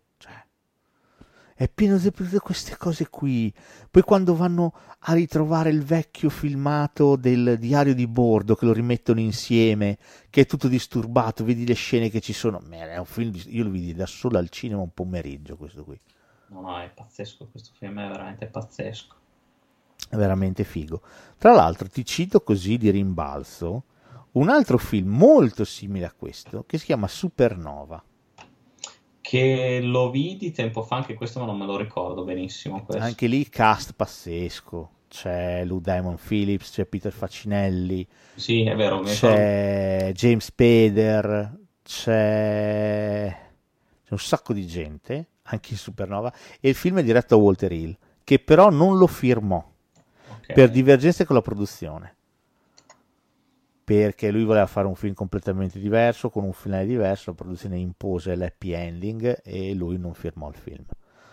Pratica che ogni tanto capita ad Hollywood, qualche regista quando sente che il proprio lavoro è stato tradito non firma il film. E Supernova è molto simile a Punto di non ritorno. Anche qui c'è un'astronave che riceve una richiesta d'aiuto da un'altra astronave e vanno a soccorrerla. Trovano Peter Facinelli che diventa uno stronzone e inizia a- seccare tutti quanti. Questo però è molto più inquietante. Punto di non ritorno è veramente un film inquietantissimo. No, questo ci sono dei momenti che è quasi insopportabile, secondo me. Questo è veramente inquietante, ma parecchio inquietante. Poi, come hai detto giustamente tu, Sam Neill fa veramente cagare in mano. eh. Sì, sì. Sì, sì, è uno dei personaggi più terrificanti che abbia mai visto in quegli anni. No, no, allucinante. Vabbè, parlando di carne e metallo, come faccio a non citarti? Lo so, abbiamo- l'abbiamo già tirato fuori, però lo citiamo e basta, dai. Un film del 1987, sempre con Peter Weller, il ruolo più iconico che abbia fatto nella Eh. sua vita. un film diretto da Paul Verhoeven dove la carne e il metallo si sposano perfettamente e ovviamente stiamo parlando di quel capolavoro di Robocop. Eh sì, sì. questo andava citato assolutamente. Robocop non si poteva togliere anche perché Verhoeven fa un lavoro ma sì. merda la Ho storia di Peter Weller il poliziotto Murphy mm, che viene massacrato ma veramente massacrato da Clarence Badiger sì. criminale da strapasso con la sua gang di pazzoidi che prima gli fa saltare una mano con un fucile a pompa e poi lo, lo, lo sventra, gli, gli sparano in 2000. Insomma, praticamente è morto, clinicamente morto, decidono di utilizzare la sua faccia e il suo cervello per una sperimentazione avveniristica che sta facendo la polizia, cioè creare un, un poliziotto inarrestabile, un poliziotto eh, molto robot e anche leggermente umano. Il risultato è Robocop. Questo, questo sia un capolavoro. questo l'avete visto tutti, dai, non deludetemi, non potete non aver visto. A questo voglio dire, se non l'avete visto, cioè ceci proprio, eh. ginocchia che invasi dai ceci. Ah, questo è fantastico, questo è talmente pieno di cose, le pubblicità che ci sono. Newcam, il nuovo gioco da tavolo, bombardateli tutti. Cioè. sì, questo è meraviglioso. Il, il cuore meccanico, ci sono tutte queste cose qui che sono geniali sì, cioè pazzesco. E poi è fatto benissimo, cioè qua è tutto perfetto dalle scene d'azione all'introspezione del protagonista, eh, i cattivi che sono fantastici, la colonna sonora. Di Basil Poliduris. Ma, eh, Ma com'è no. la scena quando va a casa sua? Ah, è bellissimo. Che scopre che è in vendita. E lui ha il mix della casa deserta e tutti i suoi flashback. Ah, che c'è sotto il tema di Robocop. Ma com'è quella scena lì? Ma Una come la scena straziante dove lui esce dall'ascensore e ci sono i poliziotti che gli devono sparare. Sì. Ma è uno di noi. Ma com'è quella scena lì? Ah, e poi anche la, la, scena, secondo me è bellissima anche la scena nella fabbrica di cocaina. Quella uh. scena fantastica. Cioè... No, questo è un film meraviglioso. Eh, va da sé che qualcuno vuol mettere le, le eh, vuole mettere in difficoltà il progetto Robocop perché c'è un altro progetto eh, esatto. all'orizzonte che è stato accantonato per invece dar via al Robocop in una scena allucinante allucinante. Le D209 che nella dimostrazione crivella di colpi uno di quelli del, dello staff dell'amministrazione. Perché non sente cadere la pistola. Esatto cioè quella scena lì è cioè, di una violenza cioè una violenza Verhoeven non la mandava a dire assolutamente, assolutamente non la mandava a dire. Eh, ovviamente questo eh, fa un pochino incassare il, eh, il, capo Dick Jones il quale è affiliato in realtà con Clarence Badiger il criminale e quindi fanno di tutto per smantellare il progetto Robocop.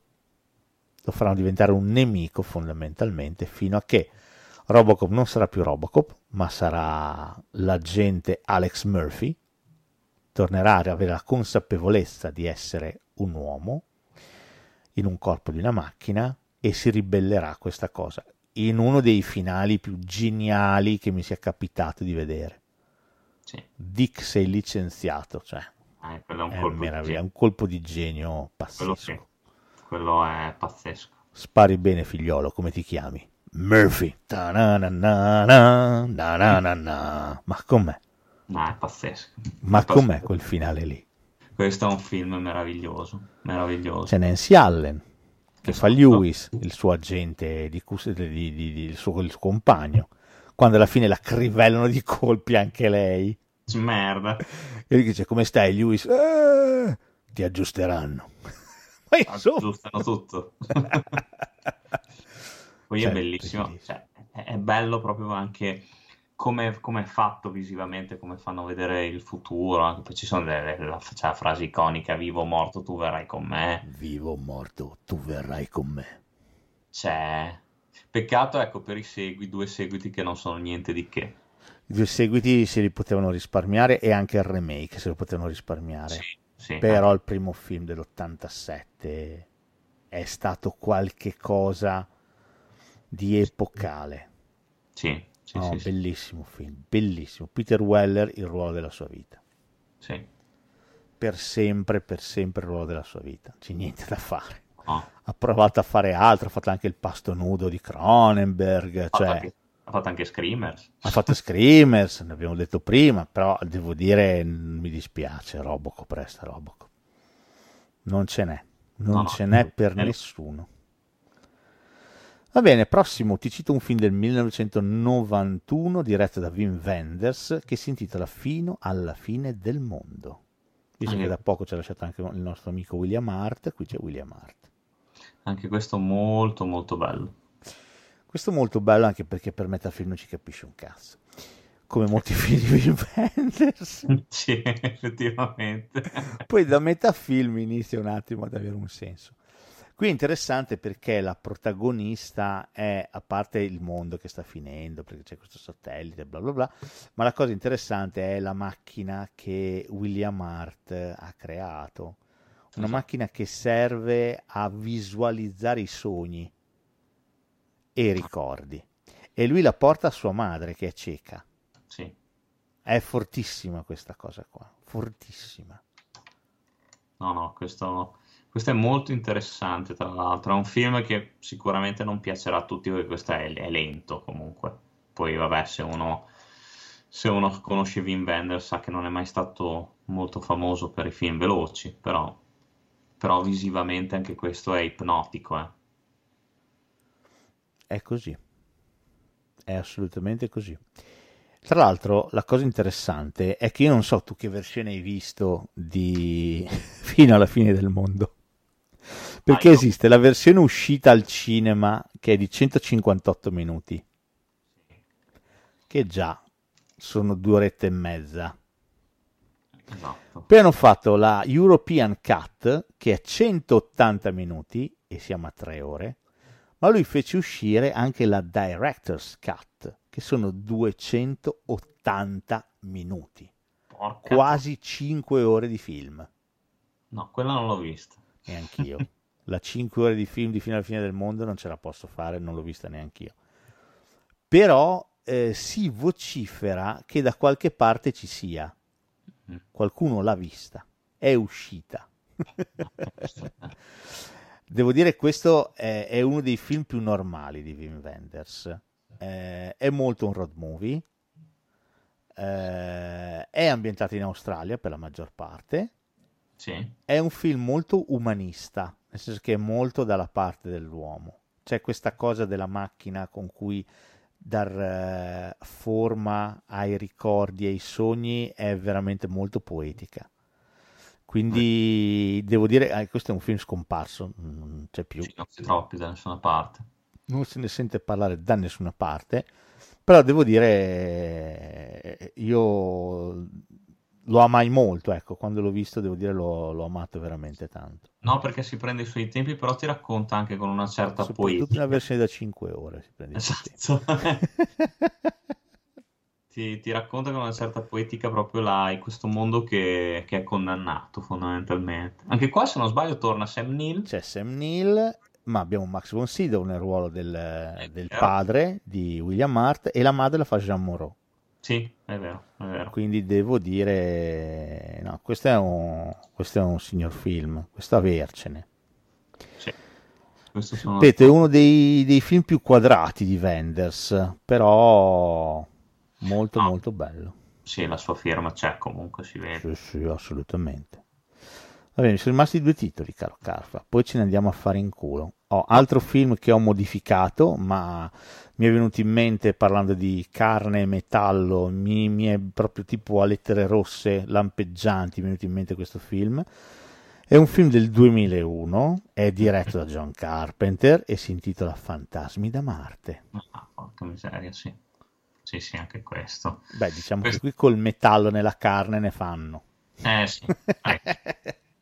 Questo non ho capito perché, anche questo lo sento abbastanza, non odiato, però un po' snobbato questo come film di Carpenter, non capisco il motivo.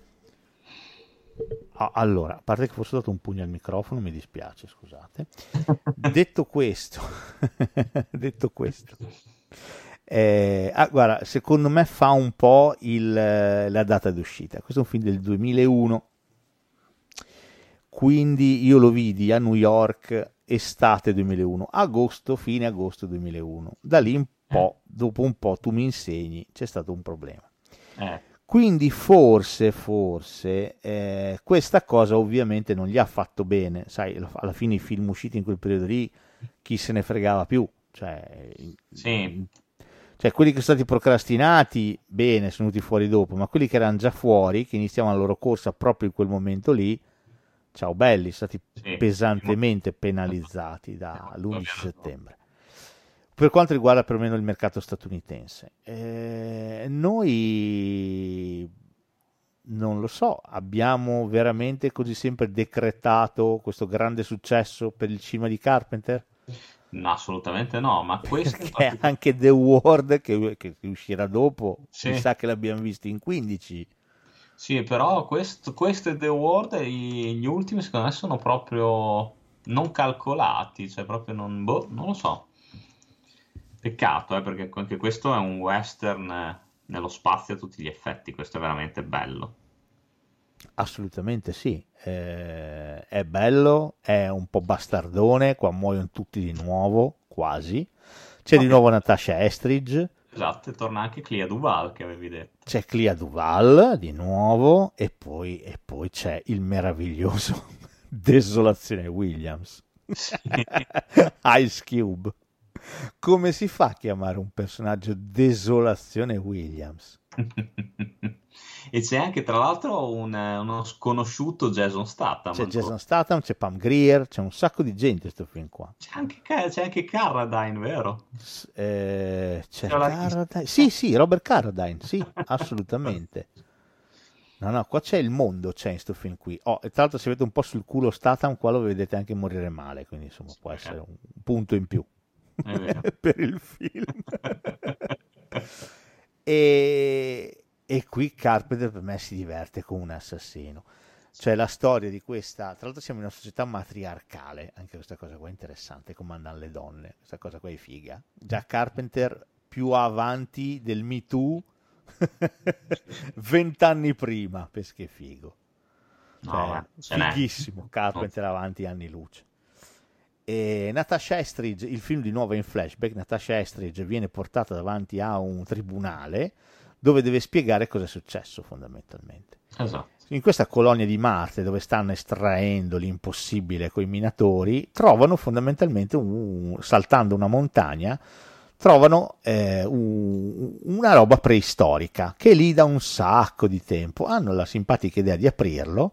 Viene fuori questa specie di, di- di polvere che, se inalata, Sì. e lei si fa inalare volentieri, eh, ti trasformi in una specie di, di- di- di fantasma, non lo so, eh, morto vivente, non lo so, che però hai una simpatica affezione per le cose acuminate e d'acciaio, che inizi a infilartene dappertutto. E dopodiché cosa fai? Praticamente qual è il, problema? Il problema è che questa qui era una roba che c'era su Marte ben prima che arrivasse l'uomo. Vede No. l'uomo come uno- un organismo ostile e quindi ovviamente lo vuole cacciare. Tutto qua, vuole che se ne vada. E quindi Esatto. inizia a muovergli guerra, fondamentalmente. Natasha Estridge racconta tutto questo perché poi lei lo sa, perché lei è andata a prelevare Desolazione Williams, che è rinchiuso in un carcere e si troverà di fronte a tutta sta roba qua. Di nuovo, idee tantissime. Il Ah. fatto che se t'ammazzo lo spirito che dentro di me esce e cerca un altro ospite. Sì, sì. Il fatto che lei venga scelta come ospite, ma il fatto che lei prende queste pilloline di droga, di nuovo la droga è risolutiva. Lei risputa l'ospite, risputano l'ospite, il- la polverina schifosa che si era impossessata di lei. Cioè, questo no, questo era anche questo è un gran film, c'ha delle trovate, poi la regia di Carpenter, stiamo parlando di niente. Teste mozzate, arti mozzati. Eh. Il tizio che gli taglia la mano però continua a sparare con l'altra. Cioè, sono delle cose bellissime. fino a che poi non gli tagliano anche la testa, è stato bello rivederci. Testa di Pam Grier staccata e messa su una picca, cioè tutto così, è fighissimo questo film. No, questo è veramente bello, bello, anche questo riscopritelo, credo che questo ci sia su Prime. Sai che forse sì, sai che forse sì, ah, questo è, comunque se volete ho il DVD ovviamente. No, questo è, questo è veramente bello. Eh, di nuovo, finale bello a tutta gallare come piace a me. Esatto. Bello del e adesso andiamo a fargli il culo, anche perché sennò sono loro che vengono a fare il culo a noi, devo dire è figo. E Desolazione Williams che è direttamente imparentato con il Napoleone di Distretto 13. Sì, sì, è vero. Perché esattamente come il Napoleone di Distretto 13 è un criminale che però ha dei valori. Esatto. Eh, la sua parola vale qualche cosa, molto più di quella, per esempio, dei, delle forze dell'ordine. Devo, ah, dire, devo dire, ne fa un film estremamente interessante. No, poi come hai detto tu qua proprio si vede che si diverte, si diverte Carpenter. Sì, qui scrive, dirige e fa pure la colonna sonora come al solito, quindi sì, insomma, sì, sì, sì, sì. avercene. Ah, certo che sì. Va bene, concludo con l'ultimo film e poi ce ne andiamo in gloria a fare in culo. Film del 2015, quindi piuttosto recente, diretto da Alex, Alex Garland mm-hmm. e si intitola Ex Machina. Ah, sì. Sì, sì, carino, anche molto carino anche questo. A parte che c'è Oscar Isaac, quindi ultimamente va molto di moda Oscar Isaac. È Dune, Moon Knight, va molto di moda, quindi vi vedete. C'è di nuovo il figlio di, di Gleason, che si chiama Do, Dornhall Gleason, che avevamo parlato la settimana scorsa con About Time, questione di tempo, e poi c'è Alicia Vikander. La Tomb Raider. Sì, la farò dopo Tomb Raider. Mi piace un po' di più come look in Tomb Raider, qui pelata mi piace meno, No, però questi di gusti. E... Qui è interessante perché eh, Don Hal Grison fa questo personaggio che va a trovare questo genio dell'informatica fondamentalmente, Esatto. che è Oscar Isaac, che vive isolato in questa villona della Madonna, bellissima. E lui ha sviluppato questa intelligenza artificiale e vive in sua compagnia e con una domestica fondamentalmente, che anche lei è artificiale. E, e lui vuole fare un test, test, eh, un test per capire eh, a che livello è questa intelligenza artificiale e usa questo, questo ragazzo, il suo ospite, per fare questo test. Insomma, in un amen eh, Gleason si innamorerà della Vikander fondamentalmente Esatto. E del suo desiderio di libertà soprattutto, fino ad arrivare a cercare di aiutarla per, per essere libera, finalmente libera, e lui se ne vuole andare con lei a scorazzare nei prati, nei campi, bello felice e contento. Eh, non sarà così semplice perché Oscar Isaac non è un deficiente, quindi un pochino ha previsto le sue mosse, ma neanche Gleason è un deficiente, quindi ha previsto che l'altro prevedesse le mosse. Ma chi è meno deficiente di tutti è Alicia Vikander, È che, che si incula a filotto tutti quanti e fa quel che le pare. Carino sto film. Ma molto bello. E poi qua, se vuoi, c'è anche una CGI, secondo me, che è al servizio della trama, quindi non è pesante, non appesantisce, a parte che è fatta bene, qua. È vero, è E verissimo. poi, e poi è fatta, cioè, al servizio della trama, quindi non prende, eh, non, non- non prende di prepotenza le scene. Questo mi è piaciuto molto, cioè, cioè, ci sono i momenti in cui lei è, è tutta sm- smontata che sono fantastici, secondo me. Ma è fatto molto bene. È molto bello questo film, anche perché poi pone degli interrogativi anche interessanti. Non è, non è un film stupido, è un film fatto molto bene. O se volete un film d'azione, lasciate perdere, perché non è questo il caso. Andate a vedervi i fantasmi da Marte. Ex Machina ha i suoi tempi, ha i suoi momenti, bisogna accettarlo per quello che è. Ma devo dire, è un gran film. Sì, sì, peccato che anche qua da noi, come al solito, se non sono inculati veramente in pochi. Ma magari qualcuno l'ha recuperato, dai, successivamente. Sì, anche perché anche questo si trova in streaming.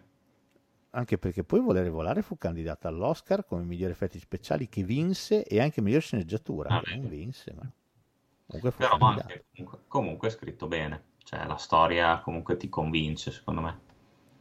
Assolutamente sì, no, questo è un gran bel film secondo me. Sì, sì, sì, anche questo ho visto per caso, lo vidi al cinema, mi ricordo una volta che non sapevo cosa fare, dai, al cinema mi, mi conquistò il manifesto di questo film, lo andai a vedere, mi piacque. molto. Vedi, vedi, per caso, per caso, è così. Le cose migliori spesso capitano per caso. È vero, verissimo. Un po' quando ti capita di assaggiare un buon Bordeaux o di sboccellare un po' di baguette per chiudere con un po' di biberon. Esatto. Va bene, abbiamo concluso, caro Carfa. Sei, sei satollo? Bella, bella puntata, mi è piaciuta veramente tanto. Questa ci voleva perché abbiamo, ci siamo addentrati in, genere, in un genere che non abbiamo mai toccato più di tanto e poi abbiamo parlato di film veramente nuovi, non per noi, ma per chi ci ascolta, nuovi. Sì, ma magari speriamo che l'abbiano visti in tanti, o se no che li recuperino. Perché no? Perché no? Beh, insomma, è stata una, una puntata di quelle così, un po' alla scoperta di titoli anche un po' dimenticati, che ogni tanto ci vuole, dai. Sì. Eh, basta parlare solamente di, di titoloni, poi lo facciamo anche, eh, però insomma ogni tanto è anche carino andare a cercare qualche film un po' dimenticato e Sì. suggerire qualche visione. Soprattutto adesso che andiamo verso l'estate, tutti vi chiudete in casa, state a guardare i film, non uscite mai, perché comunque si sa, con la bella stagione è il, mo- sì. il momento migliore per guardare i film. No, dici di no. No, no, eh, no, era una risata così isterica. Isterica, eh, data dal caldo, capisco, anch'io mi sto squagliando, ma non c'è problema. Va bene, oh, prossima settimana Carfa ci sarà solo a metà, sarà solo metà Carfa. Intanto sto preparando una bella puntata che si intitolerà Quel che conta è il pensiero. Te lo dico. Fantastica. Finisco di prepararla questa settimana così poi te la Non vedo propongo. l'ora, non vedo l'ora di, di vedere la lista.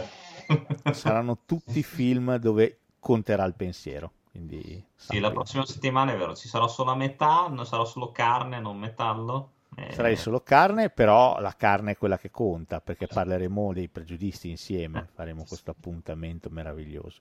Perché sarà un eh, ritorno, un ospite. Un grande ritorno, eh, Pino Silvestre. No, eh, visto che c'era la pubblicità di Pino Silvestre, oggi celebriamo il ritorno di un grande amico, Pino Silvestre. Non so perché mi è rimasto in mente. Allora, detto questo, eh, visto che Carfa poteva solo a metà, allora ho detto aspetta che chiedo a Umberto Parlagreco, il nostro amico siciliano esercente, di fare una puntatina insieme. Che mi racconta un pochino dal suo punto di vista questi mesi spumeggianti come stanno andando.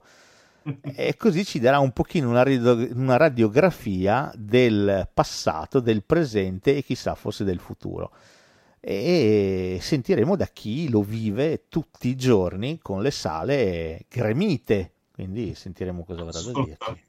Sarò curioso di, di sentirla quella puntata perché comunque è sempre particolare, sempre diverso comunque sentire proprio il parere di chi effettivamente affonda i piedi nella, nella realtà di...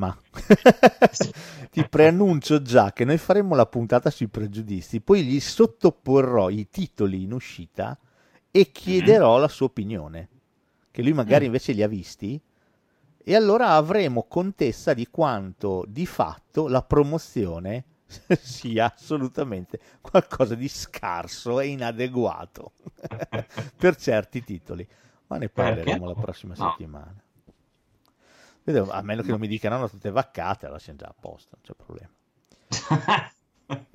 Va bene, andate in gloria, mi raccomando, fate i bravi, state al fresco.